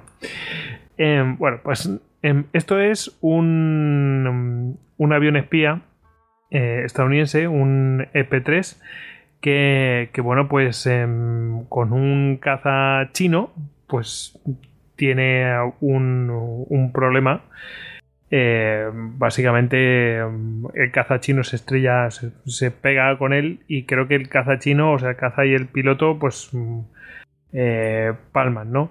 Todo esto creo que es el año 2000 o 2001, no sé si, si me lo podéis recordar, pero vamos, eh, casi seguro que es el 2001, 2001. Y bueno, todo esto es el día 1 de abril. 1 de abril, April Fools. O sea que, que para muchos será, sería broma y tal, que se ha estrellado un avión eh, estadounidense en, eh, en, que termina aterrizando, porque el, avión estadounidense, el espía, logra aterrizar, creo que en la isla de Hainan. Bueno, mm, total, que aterrizan eh, la tripulación es capturada porque eso es territorio chino, ¿no? El 4 de abril, bueno, entran los chinos en el avión, los Estados Unidos ponen el grito en el cielo porque consideran que es territorio estadounidense, niegan que sea un avión espía, etcétera. Eh, la tripulación, según habían eh, aterrizado, pues habían destruido todo lo posible, lo ha habido y por haber, ¿no? Mm, de todo el material que tenían, etcétera. Em, total, el caso es que los Estados Unidos dicen, oye, entregadnos a la tripulación y entregarnos el avión el 4 de abril los chinos entran en el avión, como ya he dicho. Los Estados Unidos ponen el grito en el cielo porque dicen ellos que es territorio de los Estados Unidos. El 11 de abril, 11 días después, devuelven a los 24 eh, tripulantes, les habrán interrogado debidamente, ¿no? Y el, eh, el 14 de abril eh, ya se ponen muy, muy farruco los Estados Unidos, dicen que devuelven el avión.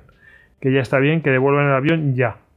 Total, que los chinos lo pasan básicamente por el. por el. por ahí, ¿no? Por donde os imagináis. Los chinos se, se, ríen en su cara. y eh, fijaos cuando devuelven el avión. El avión lo devuelven el 3 de julio y lo devuelven desmontado. O sea, que lo habían estudiado, habido, habían hecho pues eso, como hacen los chinos, que hacen una ingeniería inversa y copian todo, pues eso es lo que hicieron. Y ya cuando ya lo habían mirado todo, o sea, a los, a los tripulantes los entregaron 11 días después, ¿no? Eh, sin problemas. Los, los, han, los han interrogado debidamente y para que no se cabren más los Estados Unidos lo devuelven, pero el avión no. El avión lo desguazan entero, lo copian, etcétera y el ya avión después... iba por AliExpress, ¿no? Sí, por AliExpress. Y, y lo entregan el 3 de julio, pero ya pero vamos, que Estados Unidos, aquí lo que a lo que voy es, te pones a espiar, te derriban, te derriban el avión, eh, el avión aterriza, te capturan a la, peña y te. Y, bueno, y claro, tú ya no tienes fuerza porque, claro, es un. Estás haciendo. O sea, es un. Quedas en evidencia, ¿no? Eh, recordemos que todavía no ha pasado lo del 11S, ¿eh? O sea que Estados Unidos no tenía tanta fuerza eh, mm, en ese momento. Vamos, tenía que mantener un poco más las apariencias, ¿no? Y, y, claro, China en una posición de fuerza dice que nada, y hace lo que le da la gana y vamos, poco menos que se descojonan de los de los Estados Unidos.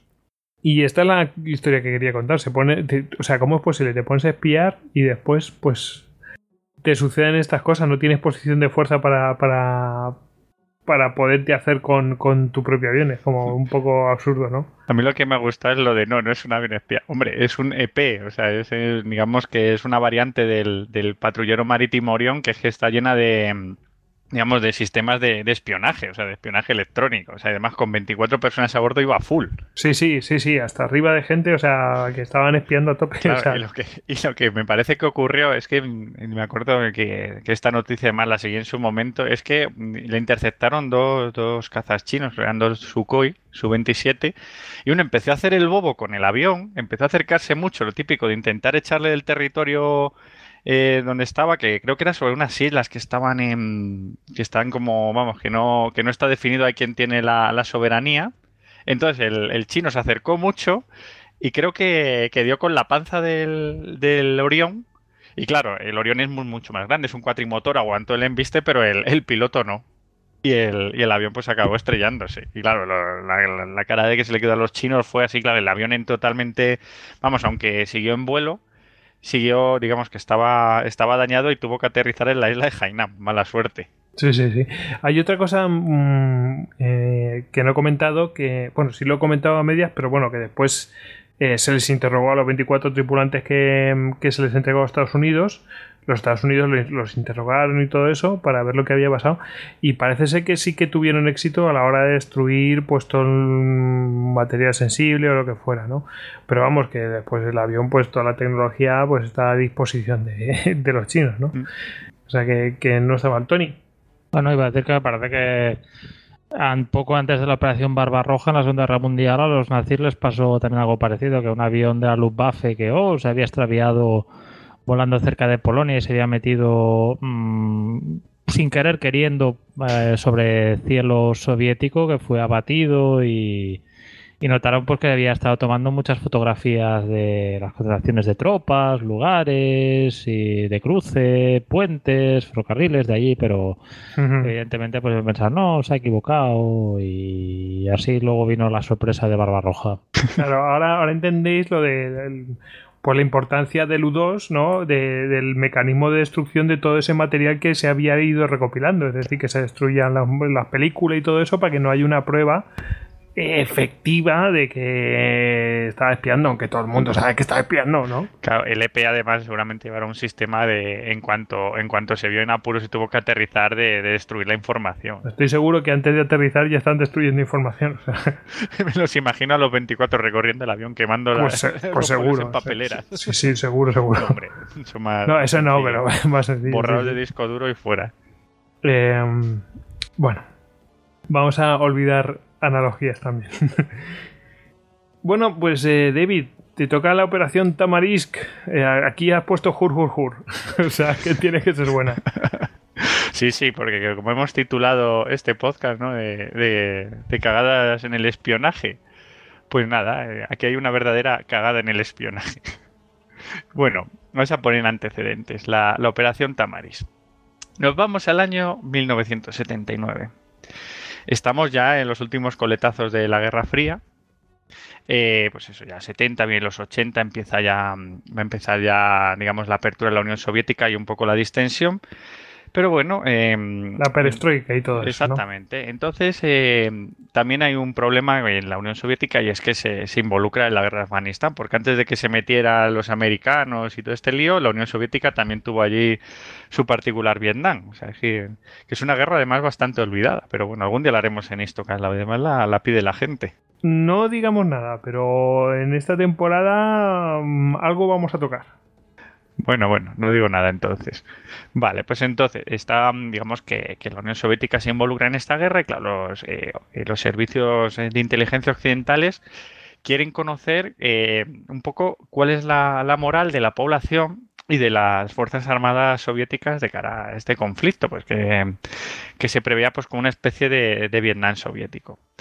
Entonces, por otro lado, en la, digamos, la relación entre Occidente y, el, bloque comunista pues empieza también un poco a, suavizarse, sobre todo en, la, en Alemania concretamente en Berlín. Entonces, eh, digamos que por los tratados que tenían después de la Segunda Guerra Mundial, se permite pues la entrada de, pequeños eh, grupos logísticos pues de, ambos bandos en, digamos, en las instalaciones militares pues para un poco supervisarlas y ver que no hay un despliegue de tropas excesivo y demás. Entonces, en, digamos que en este, en este contexto de distensión, pues eh, ambos servicios de inteligencia, tanto los occidentales como los soviéticos, pues dijeron, pues eh, aquí vamos a colar lo que podamos. Y bueno, los occidentales, cuando empezaron a recorrer las instalaciones soviéticas, se dieron cuenta de un detalle. Y es que, eh, pues eso, digamos que la logística soviética en lo referente al, papel higiénico no era nada bueno, que faltaba bastante. Entonces decidieron lanzar la operación Tamaris. Esta operación consiste nada menos que en este tipo de visitas que se hacían a las instalaciones soviéticas, intentar mangar todo el papel higiénico que se pudiera. ¿Y esto por qué? Porque cuando digamos, todos los, analistas rusos, oficiales y demás, pues fueran al baño después de, de, haber ingerido esa sana dieta eslava y no se encontraran con papel higiénico, usaran lo que tuvieran a mano. Claro, eh, esto a priori parece broma. Dice, pues puedes encontrar como mucho, yo que sé, una postal que te ha mandado tu primo de Afganistán. Pero bueno, eh, los servicios occidentales, pues después de desplegar pues, un gran número de espías, eh, digamos que, se desplegaban por los basureros, por, las cloacas y demás, empezaron a encontrar no solo postales, sino documentación secreta, cartas de familiares, o sea, empezaron a hallar un auténtico tesoro de todo lo que estaban arrojando los, oficiales soviéticos por la taza del bate. O sea, al no tener papel higiénico, pues agarraban lo que fuera, incluso documentos top secret. Claro, tú imagínate a esos espías que se, que se alistaban en la CIA y en los servicios de inteligencia occidentales, pensándose en los nuevos James Bond cuando se encontraban con esa misión. Sí, o sea, que los otros se limpiaban el culo con, con información clasificada y, y, los otros tenían que recoger ese papel que iba por el desagüe y, recogerlo y Vaya mierda de misión. Ostras, hoy Andrei no ha tenido su dieta, está muy mal, ¿eh? Dice, oye, apúntame, están mandando eh, nabos para las guarniciones de, Berlín Oriental. La cuestión es, ¿eh, ¿aquello era efectivo? Esta fue, se, considera una de las operaciones más exitosas de la Guerra Fría, de todo lo que se obtuvo. O sea, de lo más tonto se obtuvo un montón. De hecho, eh, llegó a ser tan exitosa que muchos espías eh, incluso pidieron ser, ser enviados a este tipo de misiones porque era tanta la buena información que se obtenía, o sea, la información valiosa, que empezaron los ascensos. O sea, que, aquí la operación Tamaris al final tuvo éxito. Para ver y dijeron, yo quiero ir a la, la operación esta de mierda. sí, sí, yo quiero escarbar un poco en los vertederos. a ver qué encuentro. Que claro, era curioso porque incluso el papel que utilizaban los soviéticos para los documentos secretos importantes no se deshacía. Era mucho más fuerte. Entonces, la verdad es que podían leer bastante los espías, pero claro, o sea, en esas condiciones. Joder, madre mía, ¿eh? En fin, curiosidad. No, queríamos eh, cagadas en el espionaje, pues toma una bien grande. Toma bien, esto es que son. ¿Cuánto genio Pues oye, perfecto. Es genial, macho. las ocurrencias de esta gente es que era darle a Coco eso. Y ahí, pues oye, para que digan que no hacen nada. ¿eh? ahí está. estaban listos. Dijeron, oye, pero si están teniendo problemas con el abastecimiento del papel higiénico. Y pues nada. Pues toma. en fin, ya sabes. O sea, lo más importante cuando tienes un régimen es abastecer de papel higiénico a tus tropas. Sí, señor. Bueno, pues oye, no hemos podido buscar un, final mejor para este cagada de espionaje. Pues hemos terminado con la cagada de las cagadas. Y nunca, o sea, literalmente. Así que, bueno, pues nos vamos a meter ya a hablar de la bibliografía que viene de manos de Ediciones Salamina. Bueno, aquí mm, tenemos una mezcolanza de varias cosas. Eh, si queréis, vamos a entrar en, lo que es más mm, tradicional. Tony, mm, tú habías traído aquí un librillo, ¿no? Sí, había traído uno de los clásicos sobre el tema, enfocado en la Segunda Guerra Mundial, pero mm, con mucho contenido, que es La Guerra Secreta de Sir Max Hastings. Eh, un clásico ya traducido al castellano con mucha, muchísima, muchísima documentación, tanto sobre lo que es el espionaje en sí, como la lucha, tema resistencia, tema partisano en la Europa ocupada ante los nazis. Bueno, y ahora vamos a ver otra cosilla. Eh, vamos a. Aquí yo he mencionado el tema de U2, entonces hay dos películas. Una que se llama Francis Gary Powers, The True Story of U2 Spy Incident de 1976. Pero hay una que es mucho más reciente, que además creo, si no me equivoco, que el director es eh, Steven Spielberg. Si, no me equivoco, ¿eh? Y está Tom Hanks como, como protagonista. Eh, pues que se llama El puente de los espías que habla pues de cómo recuperaron a, este piloto del U2 Francis Gary Powers, eh, y que hicieron un intercambio de espías, básicamente. Eh, bueno, pues eh, yo no lo he visto, pero todo el mundo me la ha recomendado. Así que recomendable, ¿no? Es muy buena, ¿eh? Sí, tú lo has visto, ¿no? Sí, sí. Bueno, pues pues ahí queda la recomendación. Luego nos dirá Kurt, pues a mí no me gustó, o, le gustó mucho, o eh, a mí me dicen que siempre es muy entretenida. Él no me ha dicho nada, pero bueno, le preguntaré, le preguntaré. Bueno, pues, mm, y tú, David, habías, eh, habías apuntado por aquí un museo, ¿no? No, pues no he sido yo el que lo ha apuntado. He sido yo. Ah, ha sido tú, Tony. yo realmente no, he apuntado nada. No, a ver, yo busca, a ver, hay una gran cantidad de podcasts sobre temas de historia, sobre todo historia militar y así. Pero bueno, siempre, pues aparte de los tiros y las explosiones, pues me ha gustado también, pues un poco el tema de, de inteligencia, de espionaje, engaño, subterfugio y así. Y encontré buscando por internet que el International Spy Museum de Washington, eh, en Estados Unidos, tiene un podcast que semanalmente acostumbra hacer entrevistas de una hora o así con autores que escriben sobre el tema, con antiguos espías, eh, con gente de, la comunidad de la inteligencia, de la, intelligence community, que hablan los americanos. Y hombre, si tenéis, si tenéis un buen nivel de inglés y os gusta el tema, pues yo creo que es una, algo interesante a escuchar, muy recomendable, yo suelo escucharlo bastante y esa era mi recomendación. Bueno, pues ahí queda. Bueno, y tú, Javi, habías traído un, libro, ¿no? Un libro rápido. Eh, Manuel J. Prieto, que es conocido en, ambientes de, foros como Historia, bueno, y yo creo que literarios, pero también creo que ha publicado como tal.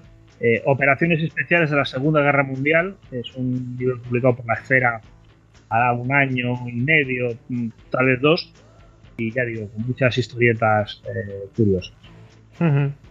Bueno, ya hemos llegado al final, chicos. Bueno, he, averiguado dos cosas. Eh, una, que sí, efectivamente Steven Spielberg pues, mm, pues fue el director del Puente de los Espías. Y la segunda es que Antiguo y Barbuda, desgraciadamente, no, no ha participado en ningún mundial. O sea que, oh. Oh, vaya. Pero hombre, está ahí, estuvo Trinidad y Tobago, la isla de los Tobagos. Chiste malo. Ese Dwight York. ya está. Ya está, madre mía, para. Para, para otro. para otro eh, spot nuestro, en fin.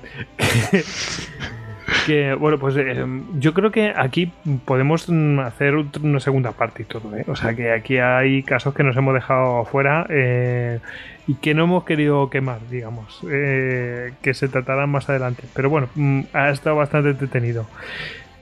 Y bueno, pues ahora nos toca despedirnos. Mm, David, vamos a despedir a David, arroba David Nagan en Twitter, despedimos a Tony, arroba Lord Cirencester en Twitter, despedimos a Javier Veramendi, arroba Tamtam Veramendi en Twitter y miembro del grupo de estudios de historia militar, gen.es, despedimos a Jesús, arroba Bucaner, despedimos a Alex, arroba Alejandro HZLun en Twitter. Y bueno, me despido yo arroba gojix barra bajas al duero. Ya sabéis que a todos nosotros nos podéis encontrar tanto en Istocast como en Facebook, como en Google Plus, como en Pinterest, Telegram y en YouTube. Cualquier cosa que necesitéis, estamos en istocast.com, nuestra página web. Y bueno, pues ya chicos, ¡Hala! Eh, a despedirse. recordar, este programa se autodestruirá en 5 segundos. En 5 segundos, cuidado, cuidado con, cuidado con los podcasters. Venga, a despedirse todo.